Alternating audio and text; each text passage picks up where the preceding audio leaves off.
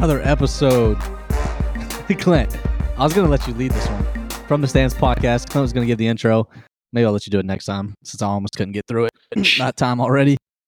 We've had a uh, an interesting um what do you call it before you like start a show? Like a Pre-show? uh, pr- production meeting, pre-show, whatever we call it, we get ready That's to what we'll call record uh, to make to make sure we're the most professional for all the people listening. Um, it was another interesting start to that, but here we are. We made it. We made it. We're all we're all uh, somewhat sober. Maybe our lungs are filled with certain vapors and gases. Maybe some are not. But either Jesus. way, either way, we'll get started. We're gonna get started. investigated right. after this episode. yeah, yeah, yeah. no. Got police Uh, knocking at my door. Well, it wouldn't be the worst thing. Actually, it'd probably be the worst thing. Who we starting out with, man? Michigan, Georgia. Georgia didn't play. Starting out with Michigan. Uh, what a terrible Yes, pre-game Michigan. meeting we had. This is a great college football podcast. Yeah, guys. obviously, I will say our pregame meeting. We didn't. uh We didn't really talk about what yeah, we were what, doing. what, what- This is the Is- from the is- is this a football Did podcast? we even say Yeah. that? It is. It is actually. It's college Yeah. football. Uh, I would say NCAA, but that's going to cease to exist probably in the next year or two. Just like uh. Michigan State, the team that Ooh. Michigan played. Okay. Fucking greatest transition of all Ah. time. I just did. Didn't realize it. For some reason, the bar I was went to last night, they were showing this game on the big screen. I literally had to tell them to change the channel because it was 35 to 0. And I was trying to watch the, uh, sorry, Jacob, Clemson Miami game or the Miami Clemson game. Uh, so this game was a blowout. JJ McCarthy and the starters of Michigan again did not play for the fourth in the fourth quarter. To my knowledge, they have not played a single snap in the fourth quarter. That's this year. wild. Absolutely wild. It's not like they played four games either. They they're eight zero. Like that's wild. I don't care how soft their schedule is compared to whatever you want to say. Like that's wild. Does that doesn't does that help or hurt their argument for the sign stealing? Which I don't even which I mean, like, is like, is that why they're winning, or hey, we don't need it? Like, I don't I think don't- it's even a. I don't even think it's a story, to be honest. I mean, it's a Nah. story, obviously, but like, no, because everyone does it. If you're not doing it, you're wrong. Yeah. everyone does it. If you ain't cheating, you ain't trying. This is just like in- apparently, the rule. good. I was just gonna say the technical rule is as long as it's not like electronic communication, you're good. Yeah, it's it's a it's a non-story. It's gonna disappear. Um, it's just like in boxing or UFC or whatever.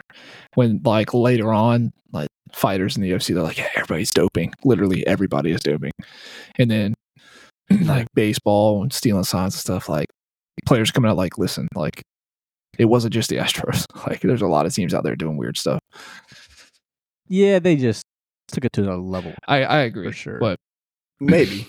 But I mean, er- like you said, everybody's doing it. But once you give the NCAA reason to look at you, that they're going to pull you for that. It's like a cop; they're not going to pull you for going ten over anymore, unless you're either the only one on the road doing it, or like you have another reason to pull you over. You know what I'm saying? So it's like everybody's doing it. It's technically legal, but it's like Yeah, I think it's one of those things that Urban Meyer probably went to the NCAA and was like, hey, why did he sit for the three games? over. I know it was, it was self-imposed, but what was it for?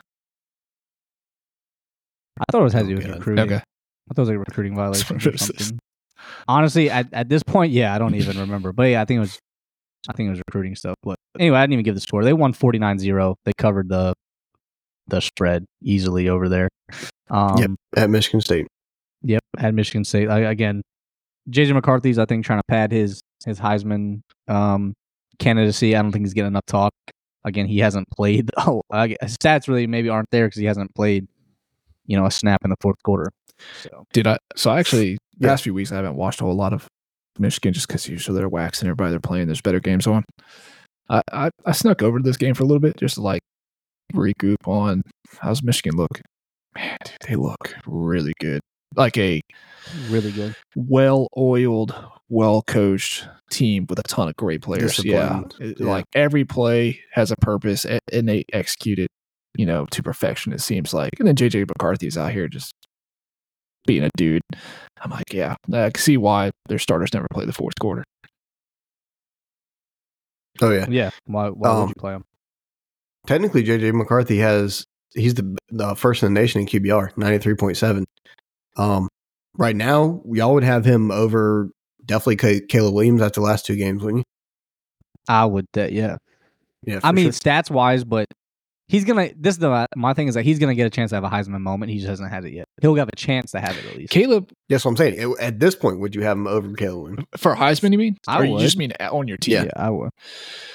Well, Heisman, Heisman. Oh yeah, I would have Shoot, him over for I. Heisman. Yeah. Yeah. I think you have to at this point. Yeah.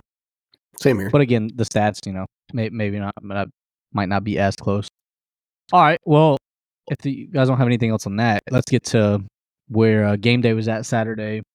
Um, at Ohio State, hosting Penn State, a top ten matchup, Big Ten rivalry. Ended up kind of being, I wouldn't say a dud because defensive game. If you like defense, I know Clint. We were talking about that a little bit too. Like it was a good defensive game. I don't know who said it on the broadcast, if it was Gus Johnson or Joel Klatt or maybe one of the other like post game shows. We're pretty much saying like these teams are very, very even, but there's one big difference maker, and that's Marvin Harrison Jr. And it's the same thing. We haven't talked about him a lot. Same thing with Brock Bowers. When you're a guy that you know that you're the ball's coming to you, especially that that last touchdown. They knew the ball was going to him, third down, and it looked like they just had a line, like three or four guys just sitting in the zone, and they just let Marvin Harrison catch it underneath, and he just ran around all of them and scored a touchdown. I was like, Yep. all right, well, that's. I was kind of hoping they're going to stop there to maybe go down and get a chance to send this game in overtime or something. Just, just I was just hoping for a good finish.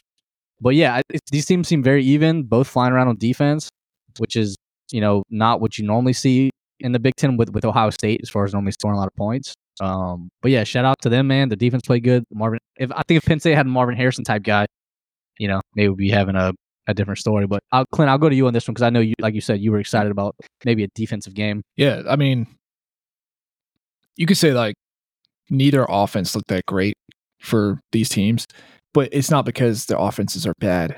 It, it was just because the defenses, you know, were that disruptive and were that good. Um, maybe an overthrow here or there, whatever. No, this wasn't like a two bad offenses that were getting exposed. It was just two really good defenses that were making life hard for the other team. Uh, like you said, JC, I was thinking this earlier. um, Maserati Marv, whatever, dude. They must have said that 16, Love it. Called 16 Love it. times. I was like, okay, I, I get it. Yeah, yeah. But uh, if he, yeah, if he's playing for Penn State, Penn State wins that game. And Yeah. and, and this is what's kind of Yeah. wild too, is because Egbuka didn't play. Uh, Ohio State's other, you know, really good receiver. Like, if they can find a way to get fully healthy before you know conference championship and maybe playoffs, maybe this Ohio State defense or uh, offense is going to be a little higher pace or a little higher octane. Um, Right. but listen, they they did what they had to do. Penn State still a great team. This was a good game, but yeah, when you have like that one guy on the field that's better than everybody else, and you're just like, screw it, we're gonna keep feeding this dude. That's that's you know you're gonna win a lot of games doing that. Plus, you know we talked about the defense. Penn State. I have to relook. I think I saw that they didn't have a snap in the red zone until like the last two minutes of the game. Like that's how good Ohio State's defense was playing. So, um, yeah, it was a good game. Like I love defensive games, especially when it's um two big defenses that are trying to expose other okay offenses. So, yeah, man, fun game to watch. Yeah, there's not too much more to say than that. I mean, yeah, the, the big big difference was Marvin Harrison Jr. Y'all nailed it. Um, I think what I what I said and what I think a lot of the nation noticed is the difference here is like I said, not having Marvin Harrison on Penn State, but Penn State just as a team just doesn't have. I talked about it, the explosive plays that they need, and you're not going to get that against Ohio State.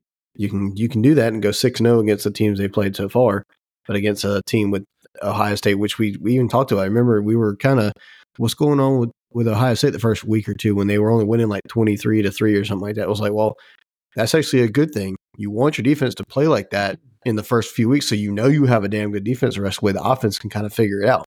And this is kind of what's happening. Um, so yeah, Ohio State's looking dangerous. Yeah, I'd say um, twenty to twelve was a final score of that one. I think I forgot to say that again, but look, I I think uh, I don't think Penn State's totally out of it yet. Obviously, they still play Michigan on their schedule. Yeah. Um, where do they drop to? I forget, ten or eleventh maybe. They dropped the AP poll that came out today. I got you. They dropped to 10th. Yes. Okay, So they were so- seventh before that, dropped to 10th.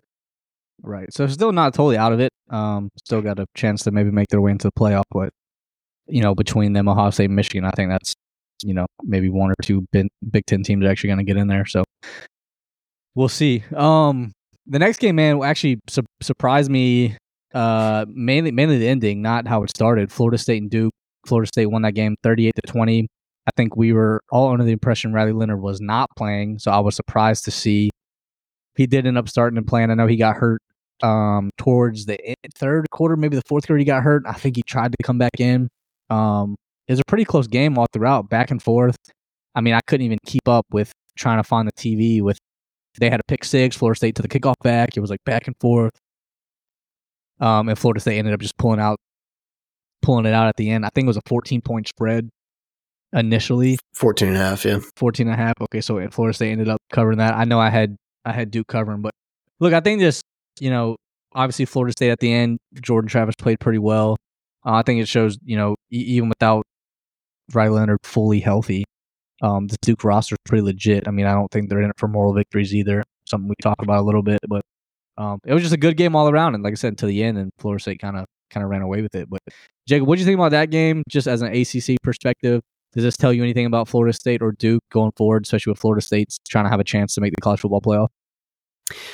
Um, yeah, I mean, this kind of this result was more or less what I was thinking it was going to be. Um, I'm glad kind of Florida State ended up covering because I, I, chose them to cover. Um, that's kind of what I thought is I Duke. If I remember back to the Clemson Duke game, I think the stat was like Duke had two, four, four or five stars, like blue blood kind of players on their team, um, recruiting ranking wise at least. And Clemson had like twenty something, or maybe it was more than that. Um, so it was like a super big mismatch, whatever. There, obviously Duke won, and these players are better than than those rankings kind of show. But um, this is kind of what I thought was going to happen with Florida State. They have you know multiple like four and five stars everywhere, especially getting them for the transfer portal and stuff like that. So I I saw Duke would probably hang on for a little bit. Um, I was surprised that Riley Leonard, like you said, it was even going to play. That's why I said this is really a bad spot for Duke because if Riley Leonard was like perfectly healthy, I would like to see that game, and I hope that maybe this that game can happen later this year. We never know with the way the ACC is going right now. Um, because that would be a fun one to watch. I think this Duke team is very good. I mean, we saw that just their defense could stand up, and it was just late until the fourth quarter when Florida State outscored them twenty one nothing in the fourth quarter, where they just pulled away. And that's what I was getting at. Is like they have the second and third string guys that are so much better than Duke's second and third string, and that always ends up happening these kind of games where the better team with the depth pulls away late. Right. And that's what we saw, especially like like you said with Riley Leonard, Riley Leonard getting hurt in the third quarter. So this is kind of what I saw coming. Um, I hate to say that Florida State's this good because I hate that team, but I, I got to give them credit. They really are that good this year like some of the hate and anger starting to boil up. It's going to get good when we get to the later end of this we'll episode. Well, welcome to the. Um, no, you nailed it, Jacob. Yeah, the the depth. This is just one of those games where it just shows up, and it sucks because you're like, man, it's such a good game. They probably yeah. should not have played Leonard. He was not ready. You could tell like he was not near as explosive running. Throwing the ball, he he just yeah. like couldn't get a lot of push. And when he when he did go down, I don't know if y'all got to see it, but it wasn't anything crazy. He just went to step and his like ankle just rolled just a little bit the wrong way, and he was like done. He tried to stand back up, got up, and just went right back down. He was like, "I'm, I'm, I'm screwed," which is crazy that they played him. I get it, like, and he he probably wanted to play. I guarantee he wanted to play, but it, it's he definitely wasn't ready, and it kind of shows like they did not have much confidence in their backup, and I can see why. No, no fault to him. Was it Belin or what was his last name? Henry Be- Bell Belin yeah. the fourth. Uh, yeah, nothing against him, man. He just got put in a tough spot. He played an excellent team. Uh, it, it just it was not very good. It had it, it. So how how long are we gonna? I think Leonard needs to stay on the bench for a little bit now. Uh, they have Louisville next, and then Wake Forest, and then North Carolina. In my eyes, I mean, it's like you're playing Louisville next, but you're probably benching them until North Carolina. I mean, we would have to, we'd be failing the listeners if we didn't compare this to Brock Bowers. I mean, who they just said is basically done for the season, which is probably the regular season, getting that uh, surgery mm-hmm. done on his ankle because he has the high sprain. That's essentially what Riley Leonard has. So Riley yeah. Leonard, like you said, should not have been in there. And to Clint's point, yeah, it wasn't like a crazy, and you could tell like he was starting to limp, and then he like was like visibly angry, and then like laid down, and like I said, came back in. But obviously the guy can throw the ball, but the the other thing that he provides is his his legs and him being able to run and keep the defense honest. And when you can't do that and you can keep him pretty um, one dimensional in the pocket, then he obviously becomes just not not an average player because he's got a, a great arm, but it definitely makes the scouting a lot easier.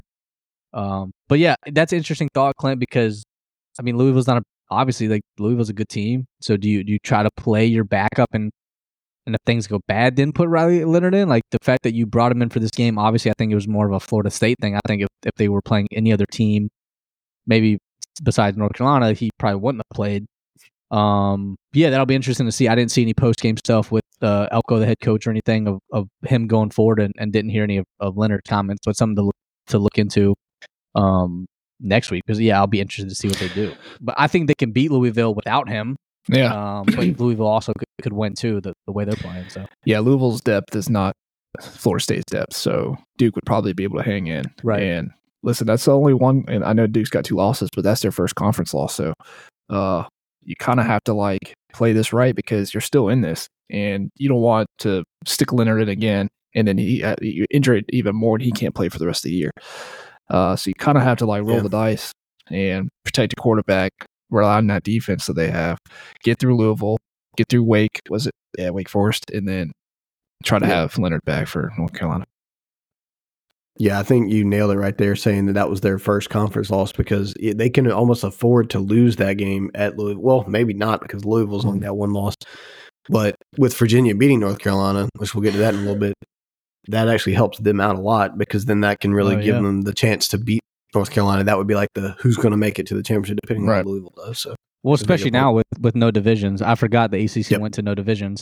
Um, because my buddy Austin was asking me about it last night. He's like, "Well, what side's everybody on?" And I'm like, "All right, let me look it up." And I was like, "Oh yeah, I forgot they Mm. get switched to just the the you know just just no divisions at all." So that does help. Yeah, you're right because it's almost like, well, you play Leonard, you beat Louisville, he gets hurt, and then it's like, well, we're definitely not going to beat North Carolina. So it's like, yeah, does it matter? We should just try to see if he can if we can win without him. But yeah, UNC's loss, so it makes that argument a little bit easier. Now I don't know if that's how a coaching staff thinks. I know they got to do what's best for the player in the program, but I would think that that's got to go into the game plan a little bit, right? I would think you got to, especially when you got a chance at a at a conference championship, something that I don't know if Duke's ever done, at least not in the ACC.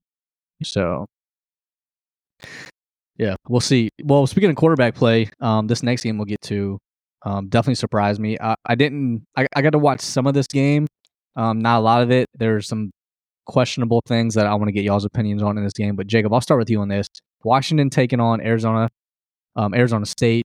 Arizona State coming in one and five is a story of the one and five teams this weekend. Uh, like you said, we'll get to Virginia and, and North Carolina, but these one and five teams, you know, trying to cause some chaos. Washington only won 15-7. Um, Penix Jr. throws two interceptions, no touchdowns, throws for less than 300 yards. I don't think he's done any of that all year. Um, and them not being able to run the ball, only ran for 13 yards. So again, I, I got to see some of this, um, but not the whole thing to kind of see exactly what the problem was. I don't know if this was Washington coming out flat and just having one of those games, even though I feel like they kind of had one of those games before, or is this Arizona State just you know deciding to play out of their mind for one? So, Jacob, as a Penix guy, um, I know we joke about it, but for real, what what happened in this game? Um, is this something we should be worried about with Washington moving forward? Still having some quality games left in the schedule, is just a, a one off game that they'll be able to clean up. Well, first off, I will admit to the listeners, I started watching college football at noon and then didn't stop watching it until after the Clemson game. And this game had just kind of got going. Um, I think it was in the second quarter, and I was like, I'm just so tired. So I didn't watch a whole bunch of this. Right. Um, that being said, as far as what's wrong with Washington, uh, they still threw the ball 42 times, but the problem here, they were down 7 3 at half. They just do not, they don't even think about running the ball. They, they ran for 13 yards. They only tried to run 13 times. Um, like they just don't think they can, and they haven't. Like us, I think it was last week's game, Washington. They actually ran the ball. They had their first 100 yard rusher of the year. Um, so they don't try to. And I get it when you have somebody like Penix Jr. You can throw the ball like crazy because that's your best weapon. Um, but they, they just didn't attempt to run the ball, and that kind of worries me for is what kind of quality team this this as a team Washington will be later in the season. Um, like we said against Oregon, they look like the Oregon was the better team, and they just kind of snuck out a home win there at the end. Now, don't get me wrong; they played well. Penix had a hell of a game, all that good good stuff. But like, you know, this team when it comes to getting to the playoff, it's question when it came out here. Now, I did warn everybody: ASU being one and five, it's like okay, this this team's not good at all. Obviously, they're not, but um, they were coming off a bye. A, um, ASU was the one team that beat Washington last year, or the last team to beat Washington, and it was last year when they played in them. Um, so it, I kind of I thought this could be one of those off games, but this was in Seattle, um, in that home crowd, and we thought they would more likely handle this team pretty easy. Um, I thought Washington would win this game by twenty something, but you know I even took ASU with a, a I think the the spread was 26 and a half, something like that. So I still took ASU with that, knowing because they they seem like to give this Washington team fits. It seems like, but um, I just really think they have a flaw here with just they cannot establish the run, and they re- almost refuse to. Like we'll get to coaching decisions in Clemson games and other games, but it's just like some of these coaches they they they feel like they know what they want to do, and they're just going to stick with it no matter what, hell or high water kind of deal. And I think that's what happened right. here. So I was doing some reading earlier. I did not realize. So not only did Penix have two interceptions, he had a fumble as well. And that fumble was a scoop and score. This is Washington didn't score an offensive touchdown this game, which is yeah, it was like a pick six. Yeah, a pick six, and then the fumble. Yep, it's it's kind of blowing my mind right now. It, I saw that it was the first time since 2001 that Washington hasn't had uh, offensive score in a regular season game since 2001. That's wow. And then we're talking about the Heisman candidate or, or you know Heisman front runner. Uh, yeah, so yeah. I, I I didn't get to watch a tennis game either. Although being on the West Coast, I was able to flip over like the last little bit, and I saw how this played out. I don't know if Arizona State was just playing like with their hair on fire, or if just Penix was off. Maybe both. But they, he was definitely off. There's a lot of missed throws, and we talked all year how he's deadly accurate with the prettiest balls. That was not him this game. And I know I think he took a smack at some point in this game, and it might have busted his lip or something and I don't know, this is me speculating. I'm just trying to find reasons why this guy who's been electric all year struggled with a one and five Arizona State team. Um, and they couldn't score a single offensive touchdown. Maybe he got rattled a little bit, and it's the first time all year he's actually been yeah. popped. And I mean, it, it, may not sound like much to to the layman out there that haven't really played football, but man, just get smacked one good time, and you're going to think about it. It's going to be in the back of your head, and maybe that's what happened. And uh, it had him off. Same in marriage. Yeah, yeah.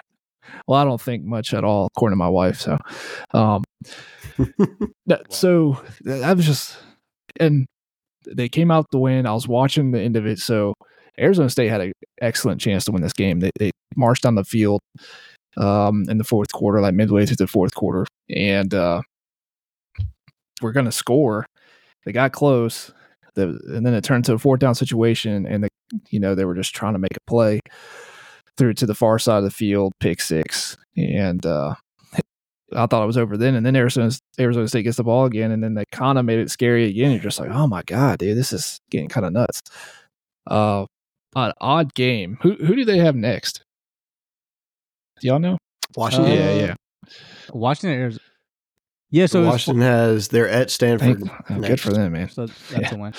Well, so it was funny. So that fourth and three you're talking about, my buddy was like, "Oh, this is going to be a ballsy play call, like you know, going for the fourth down." And then of course they throw the pick, and if you watch it, the wide receiver slips. But if it wasn't this game, correct me. But I think it was this one where I don't know if it was that final drive, Clint, and I think it might have been that final drive where the quarterback actually he got the first down but slid in bounds and they said he started his slide before the first down marker mm. and so they mm. didn't give him the fourth down i don't i don't know i can't remember if it was this i thought it was this game because it may have been. i was so tired by the time i was watching um, this one I, we, same yeah. and it was and it was at where like he dude and i i hate that that's how they do it because he was clearly running past the first down marker and slid and then they're like oh yeah you didn't like you started your slide which i still don't think you did uh, and they didn't give it to him. So because I guess he tried to stay in mm. or something. But yeah, kind of kind of a crazy ending there. Um, yeah, I mean that that could have been it. Shoot, could have been concussed for all we know. I mean, who knows? But it's just just very weird, especially coming off. And look, may, maybe last week was you know, eh, I'm sure I well, it had to be pretty pretty damn emotional game, exhausting game. with with the Oregon game, but still, man, like like Clint said, Heisman frontrunner coming out, expected him to just throw for 500 yards again. Mhm. Um, And I, But- I get too like Yeah. If, I- sorry, man. It, real quick, coming out coming out flat after a, a, an emotional game like they just had, like that makes sense. but we talk about what makes good teams great, and it's adjustments. Well, they had none. They they Right. were bad all game, which is concerning when we're talking about an undefeated Pac-12 team that obviously is going to try to win a Pac-12 championship and go to the playoff. If you can't make adjustments, you're going to play teams that will. Uh, if you play like that against Oregon, Right. that- good luck. And then if you happen to make it to the playoffs, you know whether it's Georgia, uh, Ohio State, Michigan, like who those teams make adjustments. If you can't adjust, that's that's a problem. Um, so that's something to watch going forward if they're able to kind of regroup. Maybe it's just that game where it was so bad and they they were hungover from the game before. That's possible. Uh, you know, I, I completely understand that. Nobody nobody likes being hungover, but um, yeah. Luckily, they get Stanford to kind of regroup and then move forward in the last bit of the season. But that was that was wild to watch. Yeah, it was really honestly just I looking at some of the stats and stuff. Uh, Arizona State had 37 minutes of possession, whereas Washington had 22. Now that comes when you're just throwing the ball and you have a lot of incompletions, but they also lost the turnover battle four to one. So turning the ball over, throwing picks, fumbling it, always stopping the clock with you know passes or or that are just incomplete all the time, and running the ball for 13 yards. That's the like you said. That's where the coach should step in and be like, "Yo, we need to run the ball. We need to do something different. It's not working at all." And it, they, he never made those decisions, uh, made made those adjustments. It was just a lucky pick six at the end that um kind of boosted them over. Yeah. So mhm. good teams keep winning through all that nonsense, but like for as like you're saying, they got they got a schedule coming up. They got Stanford next week, luckily, but they got at USC, then home to Utah, then at Oregon State, and then Washington State. They don't have an, all, an easy all one those after games that. they could lose. Besides Yeah, Stanford, they they, could. could. lose all those games. They could. They very well could. So who knows? But yeah, just to Clint's point, you're right. Like this is one of those games you kept thinking like, all right, they're gonna figure it out and they're gonna win by two touchdowns. You know, they'll figure it out, they'll score quick on get a stop, and they just, I mean, even yeah, like like Jacob said, even at the end, like they got the pick six, the receiver fell down, and Arizona State still almost marched on the field and came back and scored. So whatever it is, man, they they got to get it figured out. But they'll have a bye week playing Stanford, so that'll that'll be the week to do it for sure. Mm. Mark that down. Um, so all right, let's move on to the next one. Number six ranked Oklahoma taking on Central Florida. Um, look, the story of this one: two quarterbacks. Dillon Gabriel, you know, had a pretty good career at UCF. Has that horrific uh, leg injury. Transfers to Oklahoma. Uh, UCF has John Rhys Plumlee, transfer from Ole Miss, dual sport athlete, playing baseball, playing football. Um, and I know we talked about on the preview, didn't know kind of what his status was, only playing like one or two games this year. Um, I needed this game as a loss because this is going to be a sneaky one I wasn't thinking about to get to my three losses for me and Clint's bet. Um, not going to happen, obviously. Um, but seriously, a, a, a great game. I mean, I thought Plumley played phenomenal. For, obviously, he's an athlete, so him getting outside the pocket um, was able to get them some touchdowns, leak some guys out of the backfield. Um, especially that, that one long one with the running back. But a back and forth game that UCF could have won. Um, but at the end, you know, you, you uh, Oklahoma man made the defensive stops. Gabriel, they they made the plays he needed to. I mean, a couple times he was should have been sacked, was getting sacked, and somehow was able to get the ball off, throw it all down to old Stoops and and uh and make some first downs and keep it moving. So honestly, one of the more exciting games as the day uh, of the day for sure. I know we were all kind of watching it and uh and talking. Um, Clint, when when you watch this game, was it? And and I didn't feel this way per se, but I didn't feel like Oklahoma was having a bad day. I just thought it was a like, hey, we got two good offenses here. We got a, a really good playmaker quarterback. Probably one of the you know besides maybe Ewers, one of the better quarterbacks they played um all year. Obviously, when they played Kansas, they didn't have Jalon Daniels, so uh, I think that probably had a lot to do with it too. But o- overall, I think it was just a, a good matchup. I don't think it was anything like Oklahoma like played poorly or anything like that. No, I. This was maybe a, a hangover game for Oklahoma as well. Like obviously, you know the big game Right. last week, but this is what I, I anticipate when I see like hangover game. Like you, you kind of you're a little off, not everything's clicking right, but you still win the game. That whole Washington situation, that was crazy. That was like, oh my god, they're Yeah, never going to yeah. drink again type hangover. Um, but Oklahoma, yeah, I mean, they weren't bad, no, but they they were a little off. Like the offense wasn't quite right. There were some whether it was just miscommunication or just you know not the greatest throws. Um, there was times where you're just like, eh, that looked off. Um, defensively, this is kind of where I thought it wouldn't have mattered how well the offense for Oklahoma played. I thought the defense was going to be a little more stout. They weren't terrible, but maybe just the fact that hey man, you didn't have a lot of film on Plumlee this year, and he came out, and I thought, you know, I mentioned it like, listen, it might take a game or two for Plumlee to get back into it. No, he looked he looked pretty good, and this this is the game too, right, where UCF uh, came down and they, they had a chance to win it, and they did a uh, was oh was it the two point conversion? I can't remember where they run like a uh, it was gonna be like a double pass type thing or some kind of situation. Was that this game? Is at the very end UCF had a chance. Um, trying to remember. I'll look that up.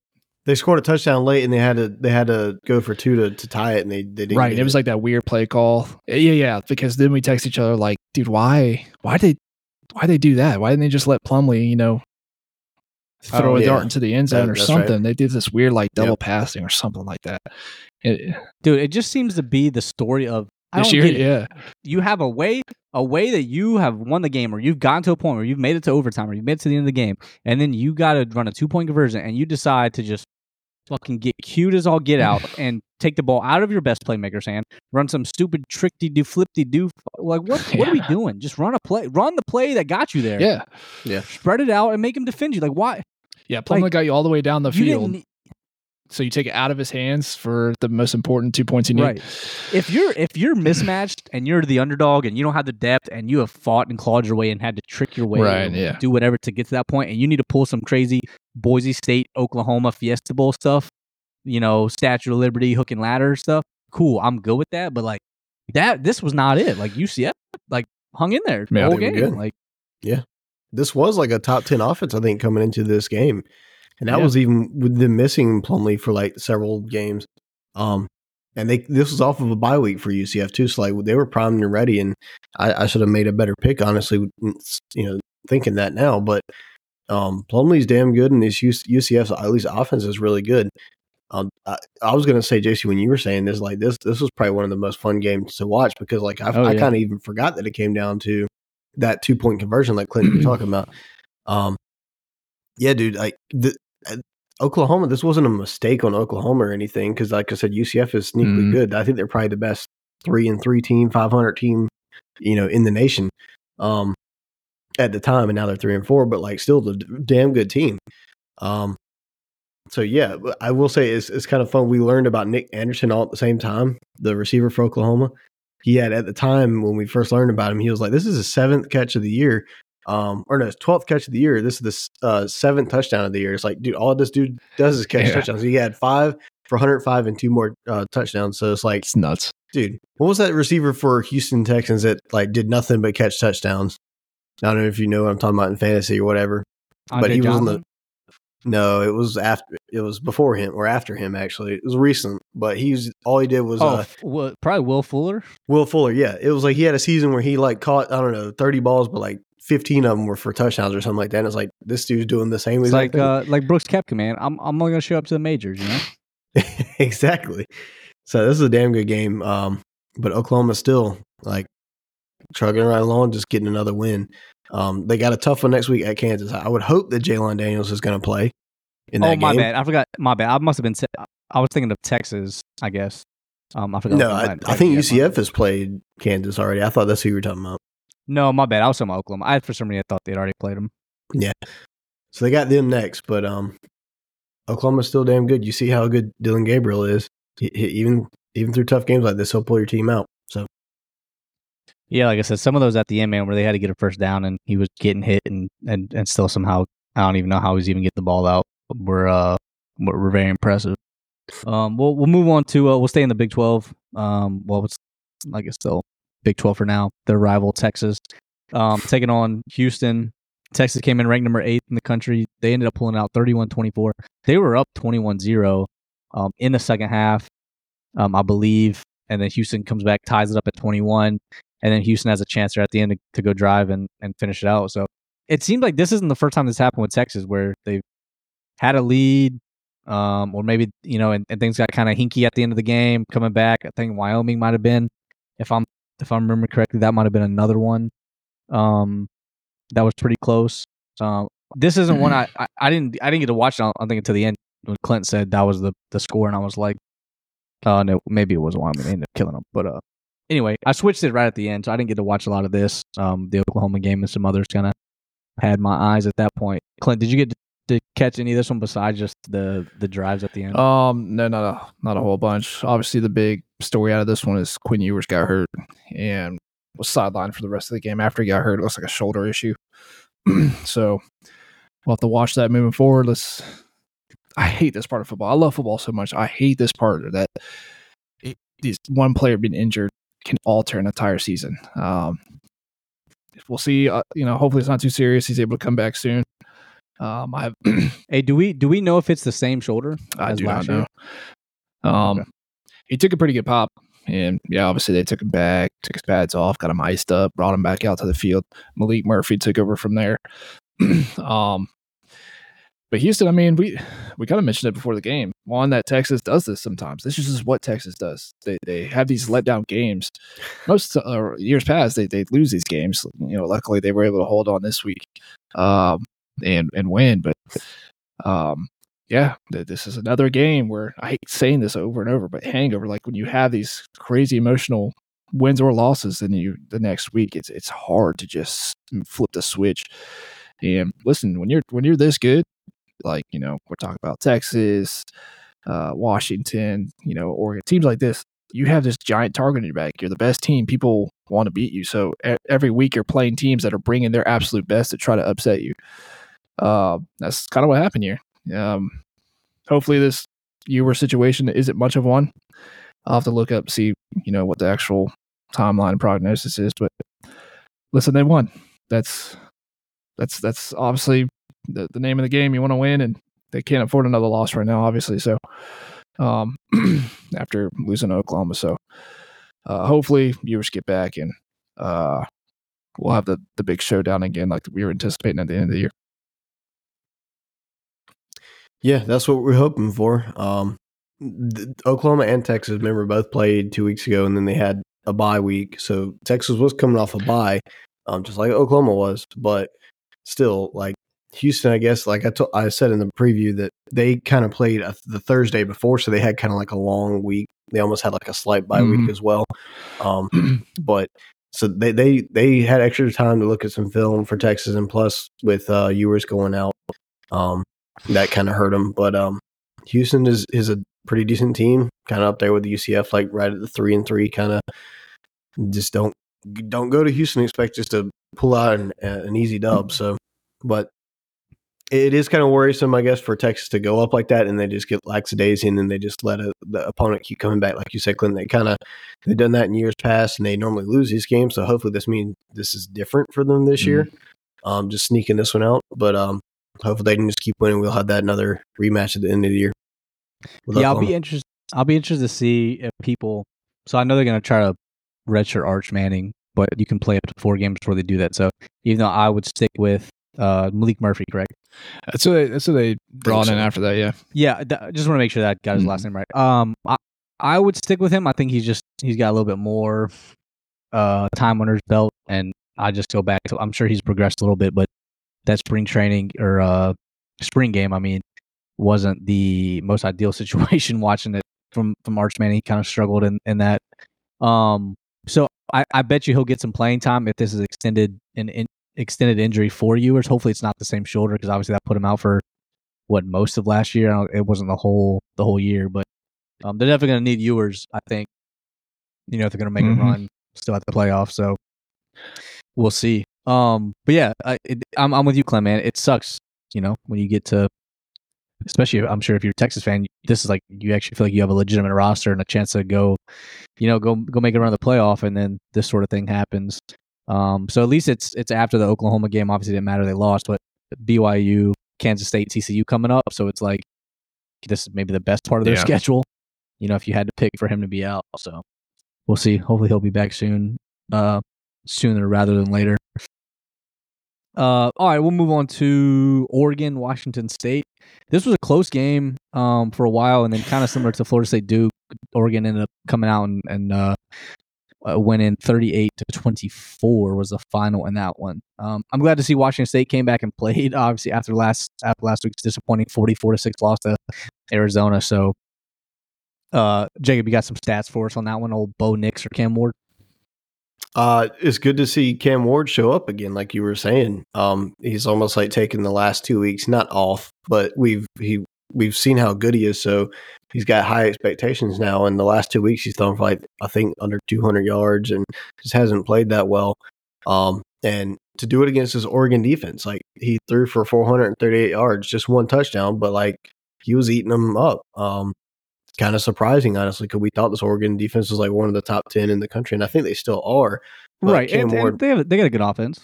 Washington State is. yeah, yeah, they certainly do, but they kind of like I said shit the bed the past two weeks. It seems like so it's good to see he's back.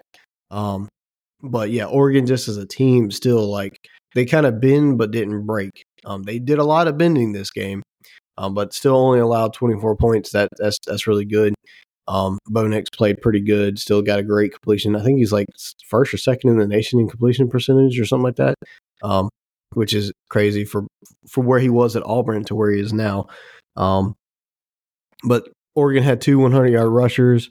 Um, I don't think this game was really as close as the yardage may say it is.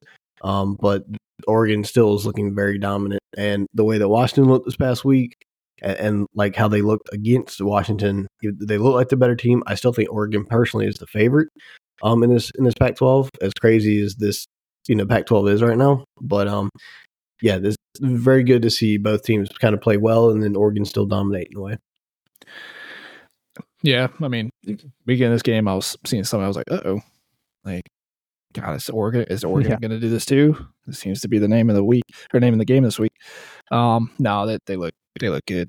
Yeah, Bo Nix, I was actually as you were mentioning his completion percentage. I was looking because I was like, he's just having just a solid freaking year. So I look at his completion percentage over his career.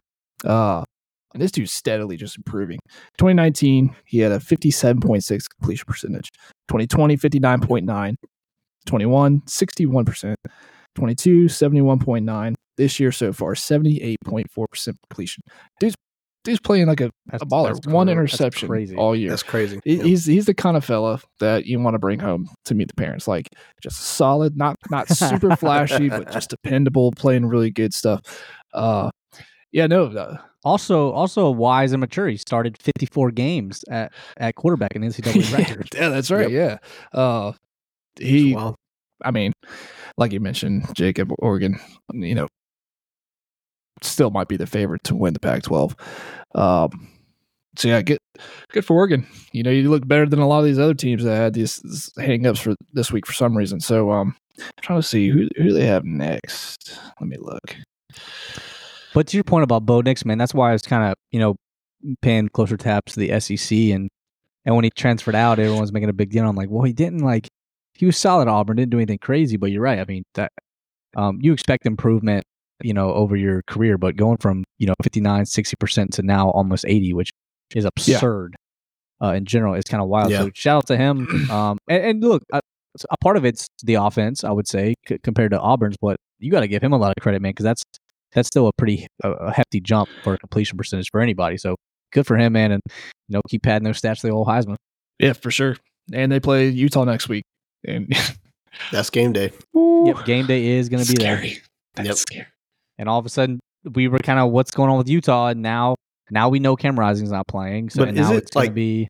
Think about team, it though, like well, Cam Rise is done for the year, like you were saying. Um, they already went ahead and said he's done, um, which is good. uh, So we're not back and forth on it. But right, I look at Utah like this: they're a damn good team. Don't get me wrong, because they just beat USC. We'll get to that in a little bit. But like, Mm. d- do I think? Am I wrong in thinking this? I think Oregon is like what Utah is, but almost twice as good. Does that make sense? Like a very well coached team, super fundamental, got very good defense. Except for you, Oregon's got like twice that. Am I wrong in that? Or we're gonna find out next week. But like, Yeah, does that well, feel wrong? no, I to mean, say I that? guess I guess the the I mean the styles aren't that different. I think I, I see. wh- I see what you're saying. Uh, because I think if, if Oregon had a, or I'm sorry, if Utah had a couple more like dynamic playmakers, that offense could really give them a jump.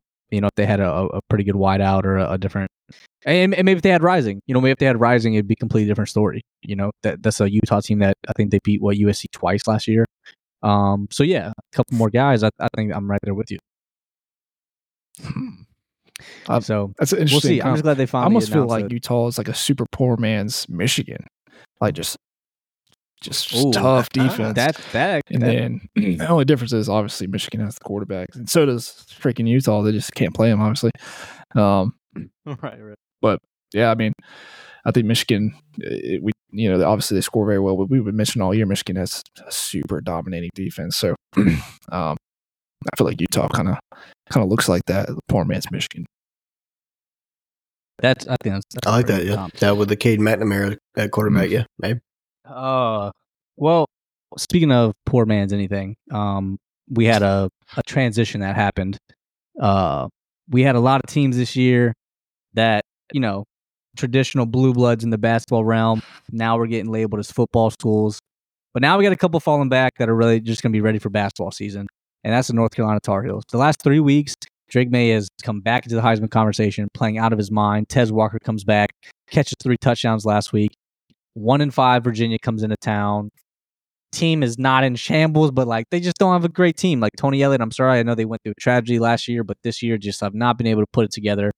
Coming to the game one and five, which I will say, if you look at their schedule, they have had no cupcakes. Their win is William and Mary. Their non-conference schedule is Tennessee, and I looked it up last night. Their non-conference is Tennessee and James Madison, James Madison, who's at ranked in the top Maryland, NC State, Boston College, hmm. William and Mary. Yeah, So we'll say they pretty much played a conference schedule. James Madison's a top 25 team. They lost by one point, and then they got beat by Tennessee. So maybe they're not as bad as we think. They just haven't had a couple easy wins.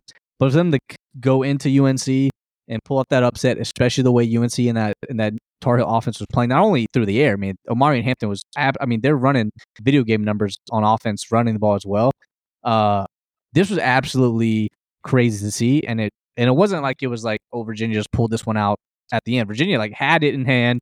North Carolina comes back, thought they were going to win it, and then Virginia gets that pick to end it. So I would say the the more the most surprising game of the week. I'm here for chaos, so it kind of made me happy. I don't know if it helps Jacob your team out. You probably want them ranked as high as they can coming into that game when you guys play. Um, I'm sure that's maybe how you felt at the time, and then obviously y'all's game kind of yeah. But anyway, uh, Clint, I'll start. I'll start with you on this one. Like, what what happened, man? Like, what what's going on with North Carolina, man? I thought we were back on the bandwagon, ranked number ten. They're coming back in. They're gonna make a shot at the playoffs, and then, Dude, I literally, as I was like starting to follow this, 'cause I didn't even think I would have to look at this game.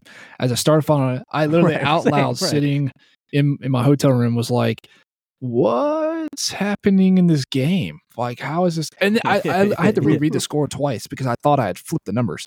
Uh, dude, dude, dude I, I don't know, man. Listen, I, I, I get it. Drake may have been playing a little bit better past weeks, but uh, I, I said that something looks off. Something does not look right. Uh, completion percentage is down. He only completed half his passes this game. Um, it, it- I don't know if it's just off with the offense. I don't know. If there's something going on with him. I, I, I I'm not sure, but it ha- hasn't looked like we thought Drake Maye was going to look, especially this year with you know obviously a little bit more experience. I get it; they lost some receivers after last year, but they got Tez Walker back. God, dude, he, they targeted targeted him. What? Did I even say that right again? Targeted. There you go. there you go, there you go. They got a ball to him. What, did- what 18 did what did you inhale before this thing started? Yeah. hey, there you go, there you Uh, go. yeah, 18 times they try to throw, throw and I get it, man. It's Tez Walker. Dude's amazing. We've seen what he can do since he's, you know, gotten to play this year. But it, I think it almost was too much of a crutch for Drake Maye. I, I saw a few plays where um, they, it almost seemed like Drake Maye was just waiting for him to get open. And a lot of times he would, but it's like, dude, there's other players on the field and you're running out of time. Like you're going to get hit or whatever. Um, so, yeah, I mean, this is, and again, I mentioned when, when you're a really good team, you're undefeated or whatever, you got a target on your back, and it, any team can get you.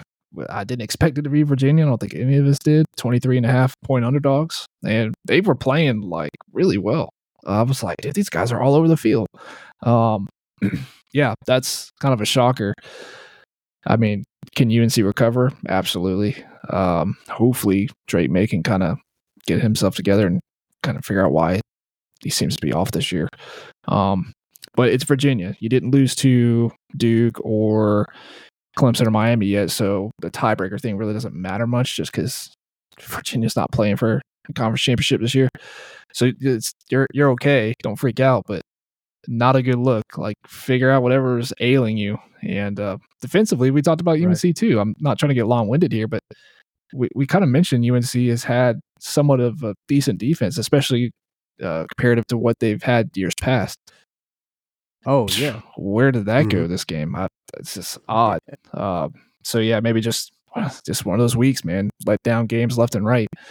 Um, so we'll see moving forward. I, I looked up to see if Virginia was going to get rewarded with a nice, easy team. We talked about their schedule after beating UNC, and it's like, nope, they got Miami next Bro, week. I nope. was like, oh man, that sucked. There's they don't have an easy game. I don't know who like who scheduled this. I don't know if that was before Tony Elliott because I know taking that job he had to look a couple years ahead and be like, well, that's gonna be a rough year. Dude, they have sure." God, they have Miami and then Georgia Tech, Louisville, Duke, and Virginia Tech. Like they just no no rest for the weary. But uh, look, hey, you snuck UNC. It could happen And- again. Hey, North yeah, Carolina's exactly. got a tough schedule too. They at Georgia Tech next week, then Campbell, but then they got Duke, Clemson, and NC State. So both of these Well, teams. Clemson's looking easier and Let's see easier. what so- North Carolina can do. True. I'm still most confident we're, that's the only game we're gonna win this year. Jacksonville State, Vandy, Clemson. Oh man, That'll get the five. Did wins. anybody take uh, Virginia in the points, or do we all pick What- what was the UNC spread? minus 23 and a half? and a half. We all pick North Carolina. Because I was even confident in that. I was So like, was I. This is going to be what. I said this is Yeah, I going don't to be think like we- a I don't haunted we house. Go to Chapel very Hill. This is going to be a haunted house. Yeah, Yeah. yeah, you did say Yeah. that. And look at what Well, happened. Yeah. That'll teach us. That'll teach us. Best take of the year. Yep. Joel.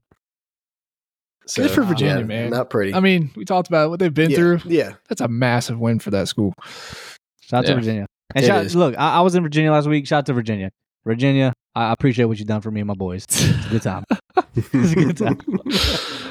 A good Speaking time. of hangovers, yeah. Uh, was- yeah, yeah. Speaking of hangovers, oh boy, oh man. Hey, so this next game, uh, Alabama Tennessee.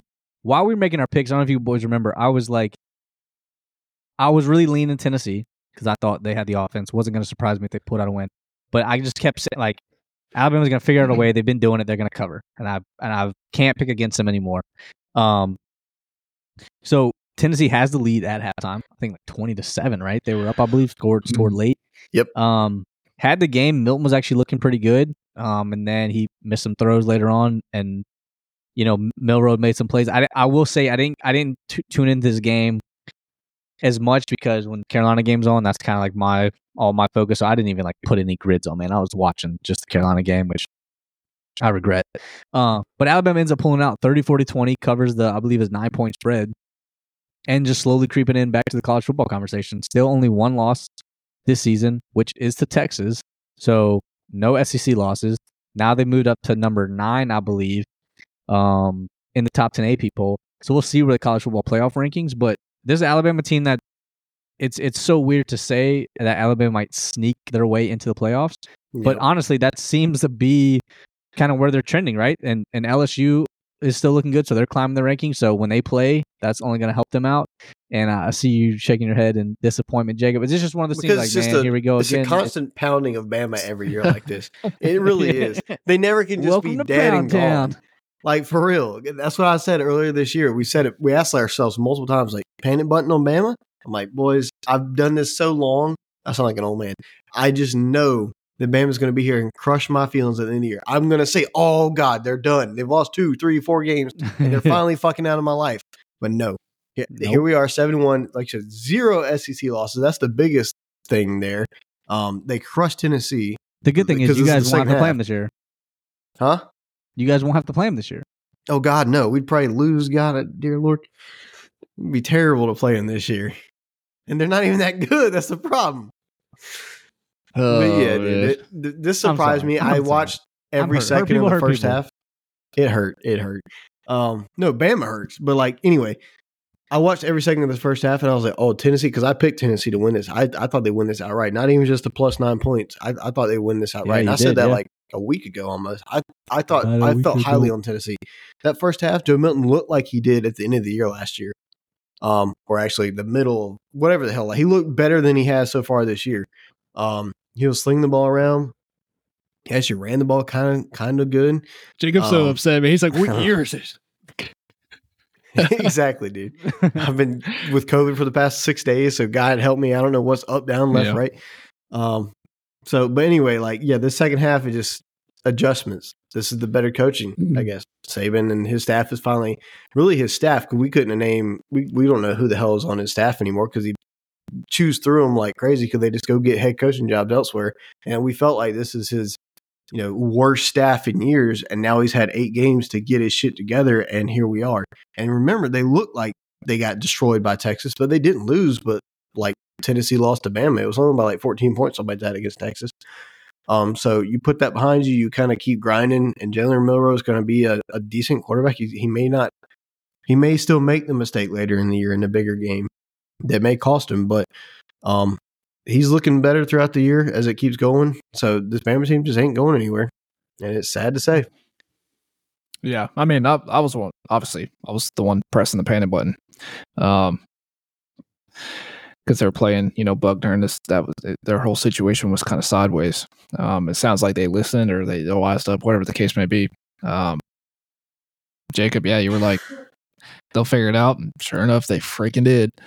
Um, and I, I don't mean to sound like a hater. Um, Oh, we are. I know am. you are.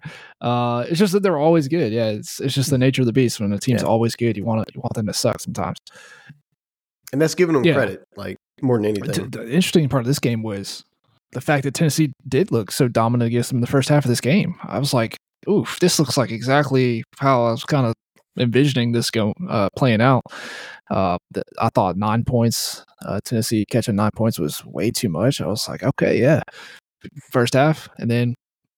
Well, I talk about all the time, freaking halftime adjustments. And this is Alabama's one of the best in the world doing this.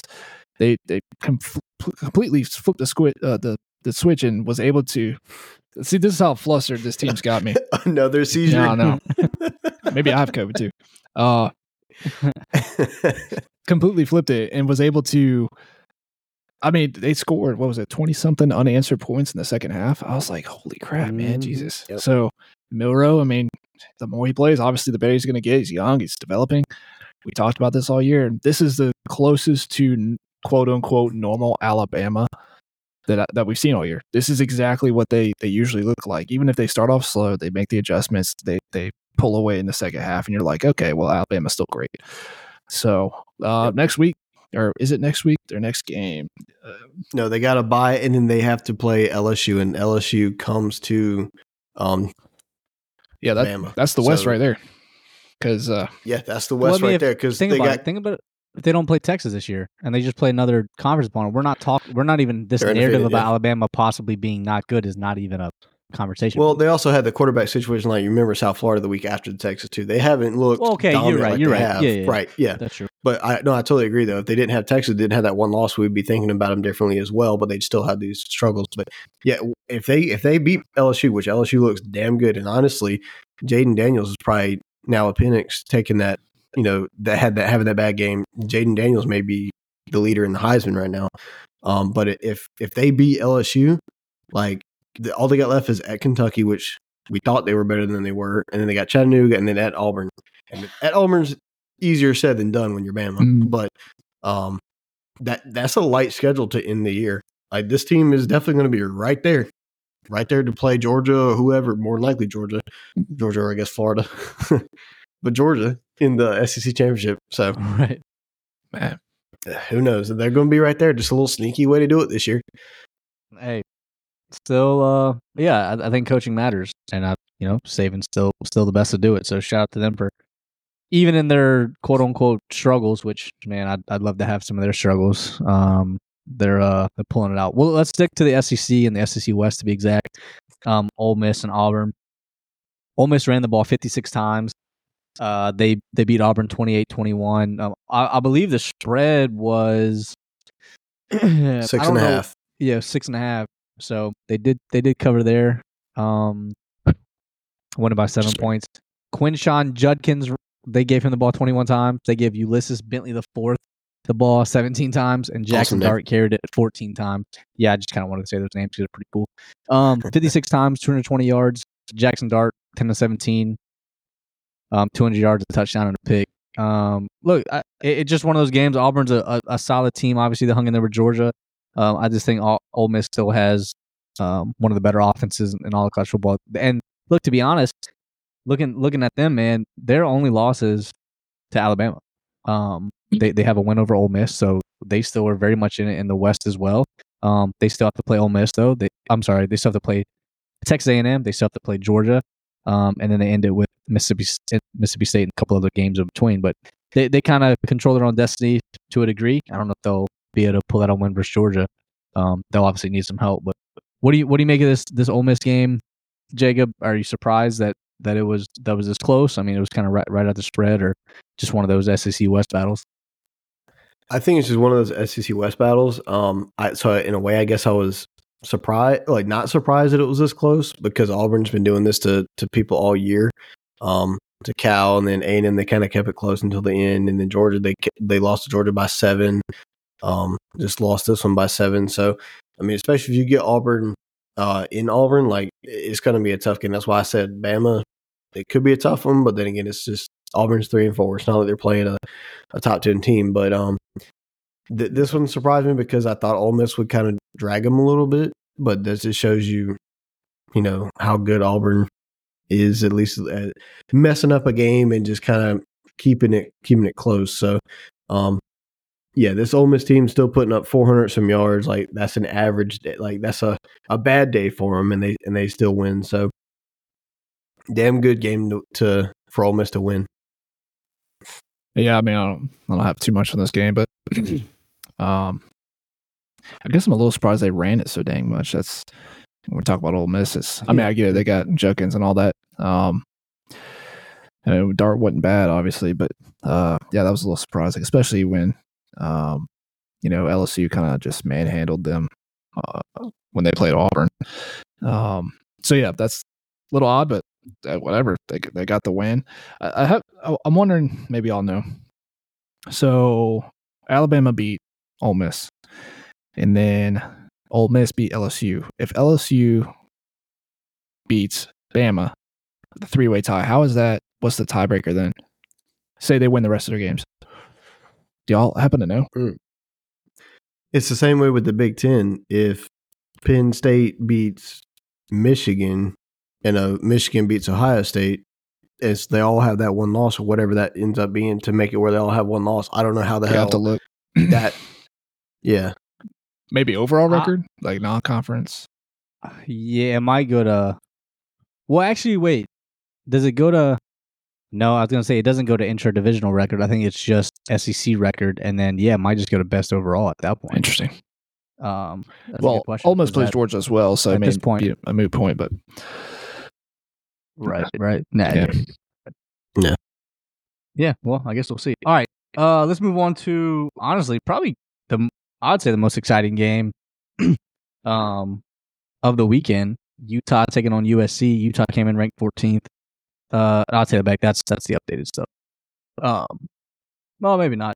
Was USC 18th coming in this? Yeah, yeah. Yep. That's correct. Um Utah ended up pulling out the win 34 to 32. Kicked the game winning field goal there at the end man, this was an exciting game. Uh, and again, I'm all here for chaos, so I, I was happy kind of the way this game ended. Um, back and forth, the USC, I'm sorry, Utah ended up taking the lead there in the third quarter.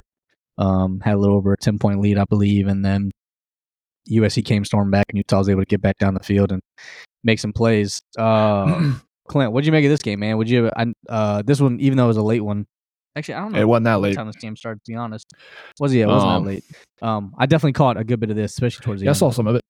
This is, I I thought USC was going to rebound a little bit, and it looks like if they play a, any sort of competent defense, their offense kind of I won't say falls apart, but doesn't look great. Um, I mean, hell, I mean maybe against Notre Dame actually did fall apart, but um, which is it's just odd. That's not that's not the USC I thought I was going to see this year. Um, and now we're they just took two L's. They're they're out of the the playoffs most likely, almost guaranteed. Um, the I guess conference championship still in the mix. I know they they've only had the one conference loss. It just it's just odd, and this is a Utah. Man, I get it. Utah's good. They're a great team. They're a well coached team.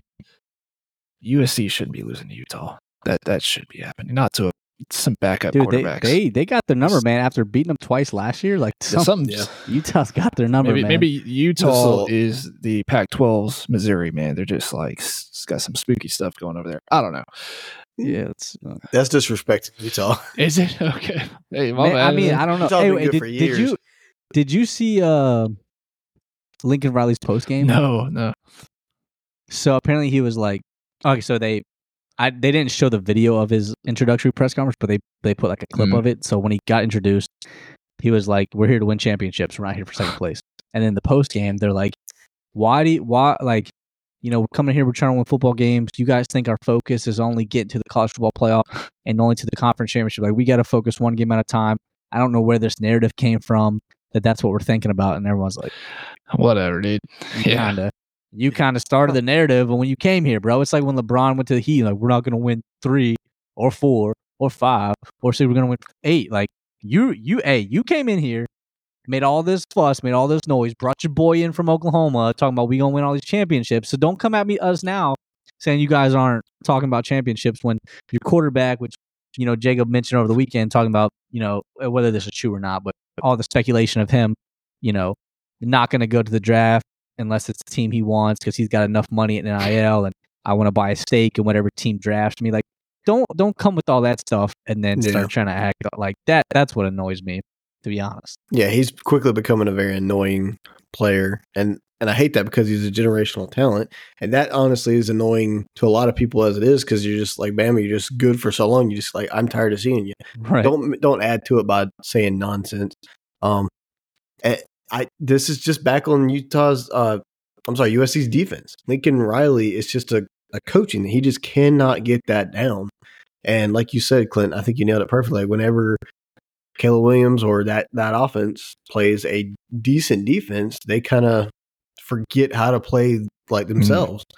Um, Utah's had their number, and you know, beating them twice last year, and and, and doing it again. This was in Southern Cal, and it was a last second field goal. So like USC didn't play like terrible enough to just straight up. They didn't lose by twenty. It was a close game, but like yeah, there, there's a lot of questions being thrown around USC now just because you lost this game. Like you you can't seem to to make that next leap to make it to that playoff that like you're saying you can bring you can make you can have these championships here so they, they have a lot of questions to answer there. Now one of the losses was not in conference so this is their first conference loss. So they're still in it for the pac 12 which the winner of the pac 12 whoever does it will have a lot of power when it comes to making the playoff because this this has been a hell of a good conference this year. So they're not like completely out of it. But when you also look at the eye test over the past several weeks it's not looking good and you need that on your side as well. Um, so they really have got to step it up and and you know knock the shit out of cal next week and then then you got your two games that i tell if you win these washington and oregon and ucla you're definitely to be in the pac 12 and then if you turn around and beat somebody in the pac 12 like washington or oregon again they could still make the playoff but it ain't to be you got to you got to really show the the committee like hey we're we're good. We're not just like a little fraud here and there so. Yeah, I don't see them winning out the rest, man. I think they're gonna get. I agree. If, if they if they beat Washington or Oregon, not a big surprise, but I don't see them winning both, man. Not not the way they've been. You know, look, they've been getting maybe not exposed, but you know, people are people are figuring out what their weakness is and getting pressure on Caleb Williams and and uh, but they still got playmakers, man. Zachariah Branch making some crazy plays, and obviously when you got 13 out there slinging them, and you got a chance to win the game. Yeah, I know he was hurt, but he only got one carry, which actually had a touchdown with, but he only Yeah, had one yeah. catch. Um, so I don't know if he was just hurt and they were trying to nurse him back into it or something, but um, who knows? But I know he's still. he's, he's still fresh. It kind of reminds me of like Devin Hester. Right? Yeah, Like, dude, I was about to say, returns. yeah. they don't use him as much he's on offense. lethal. I, I know y'all probably seen some of his clips. Again, just in this game, man, you could tell like he just is different once he's returned his kickoffs and punt returns and stuff like that. Did, y- did y'all see? I know I mentioned in Oh, the group chat.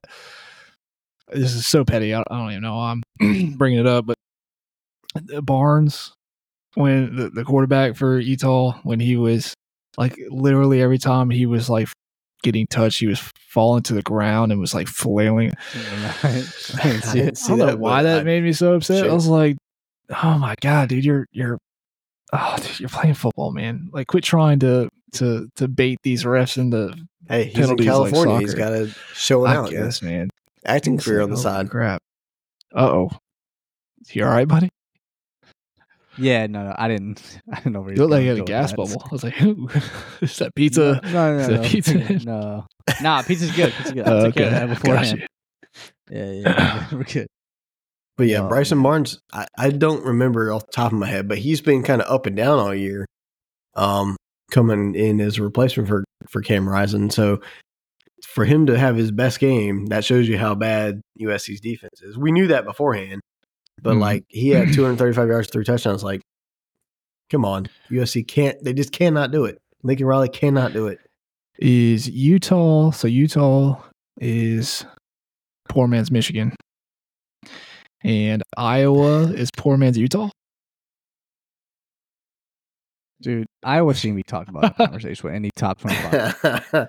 poor, poor, yeah, super poor. Like I mean, maybe. just yeah. like 15th century drinking water out of gutters type stuff. he didn't mean that, guys. He didn't mean that.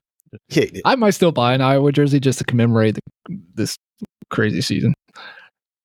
Dude, I'm Yeah. I'm upset they lost. We'll get to them, Yeah. but like I kind of Uh, wanted they them actually, to go they actually should have won. I don't know if you guys saw it. I didn't text in the group chat. I was waiting on to see a different. No, we'll get to. it. I know. I saw that too. Uh, but all right, let's move on uh, to the next one. Um, LSU taking on Army. Clint, you, you know, hit nail on the head when you said this game shouldn't have a spread. The over under was uh, like 60 and a half. Well, LSU covered that by Mm. themselves. They beat Army 62 to 0. Yeah, dude, not not in the game. Shout out to them for beating the team you're supposed to beat and then some. So maybe they hopefully they'll save it for the next game. But yeah, what absolute blowout. So does LSU have a bye as well before the um Bama game, or do they do they have some in between? Do you know?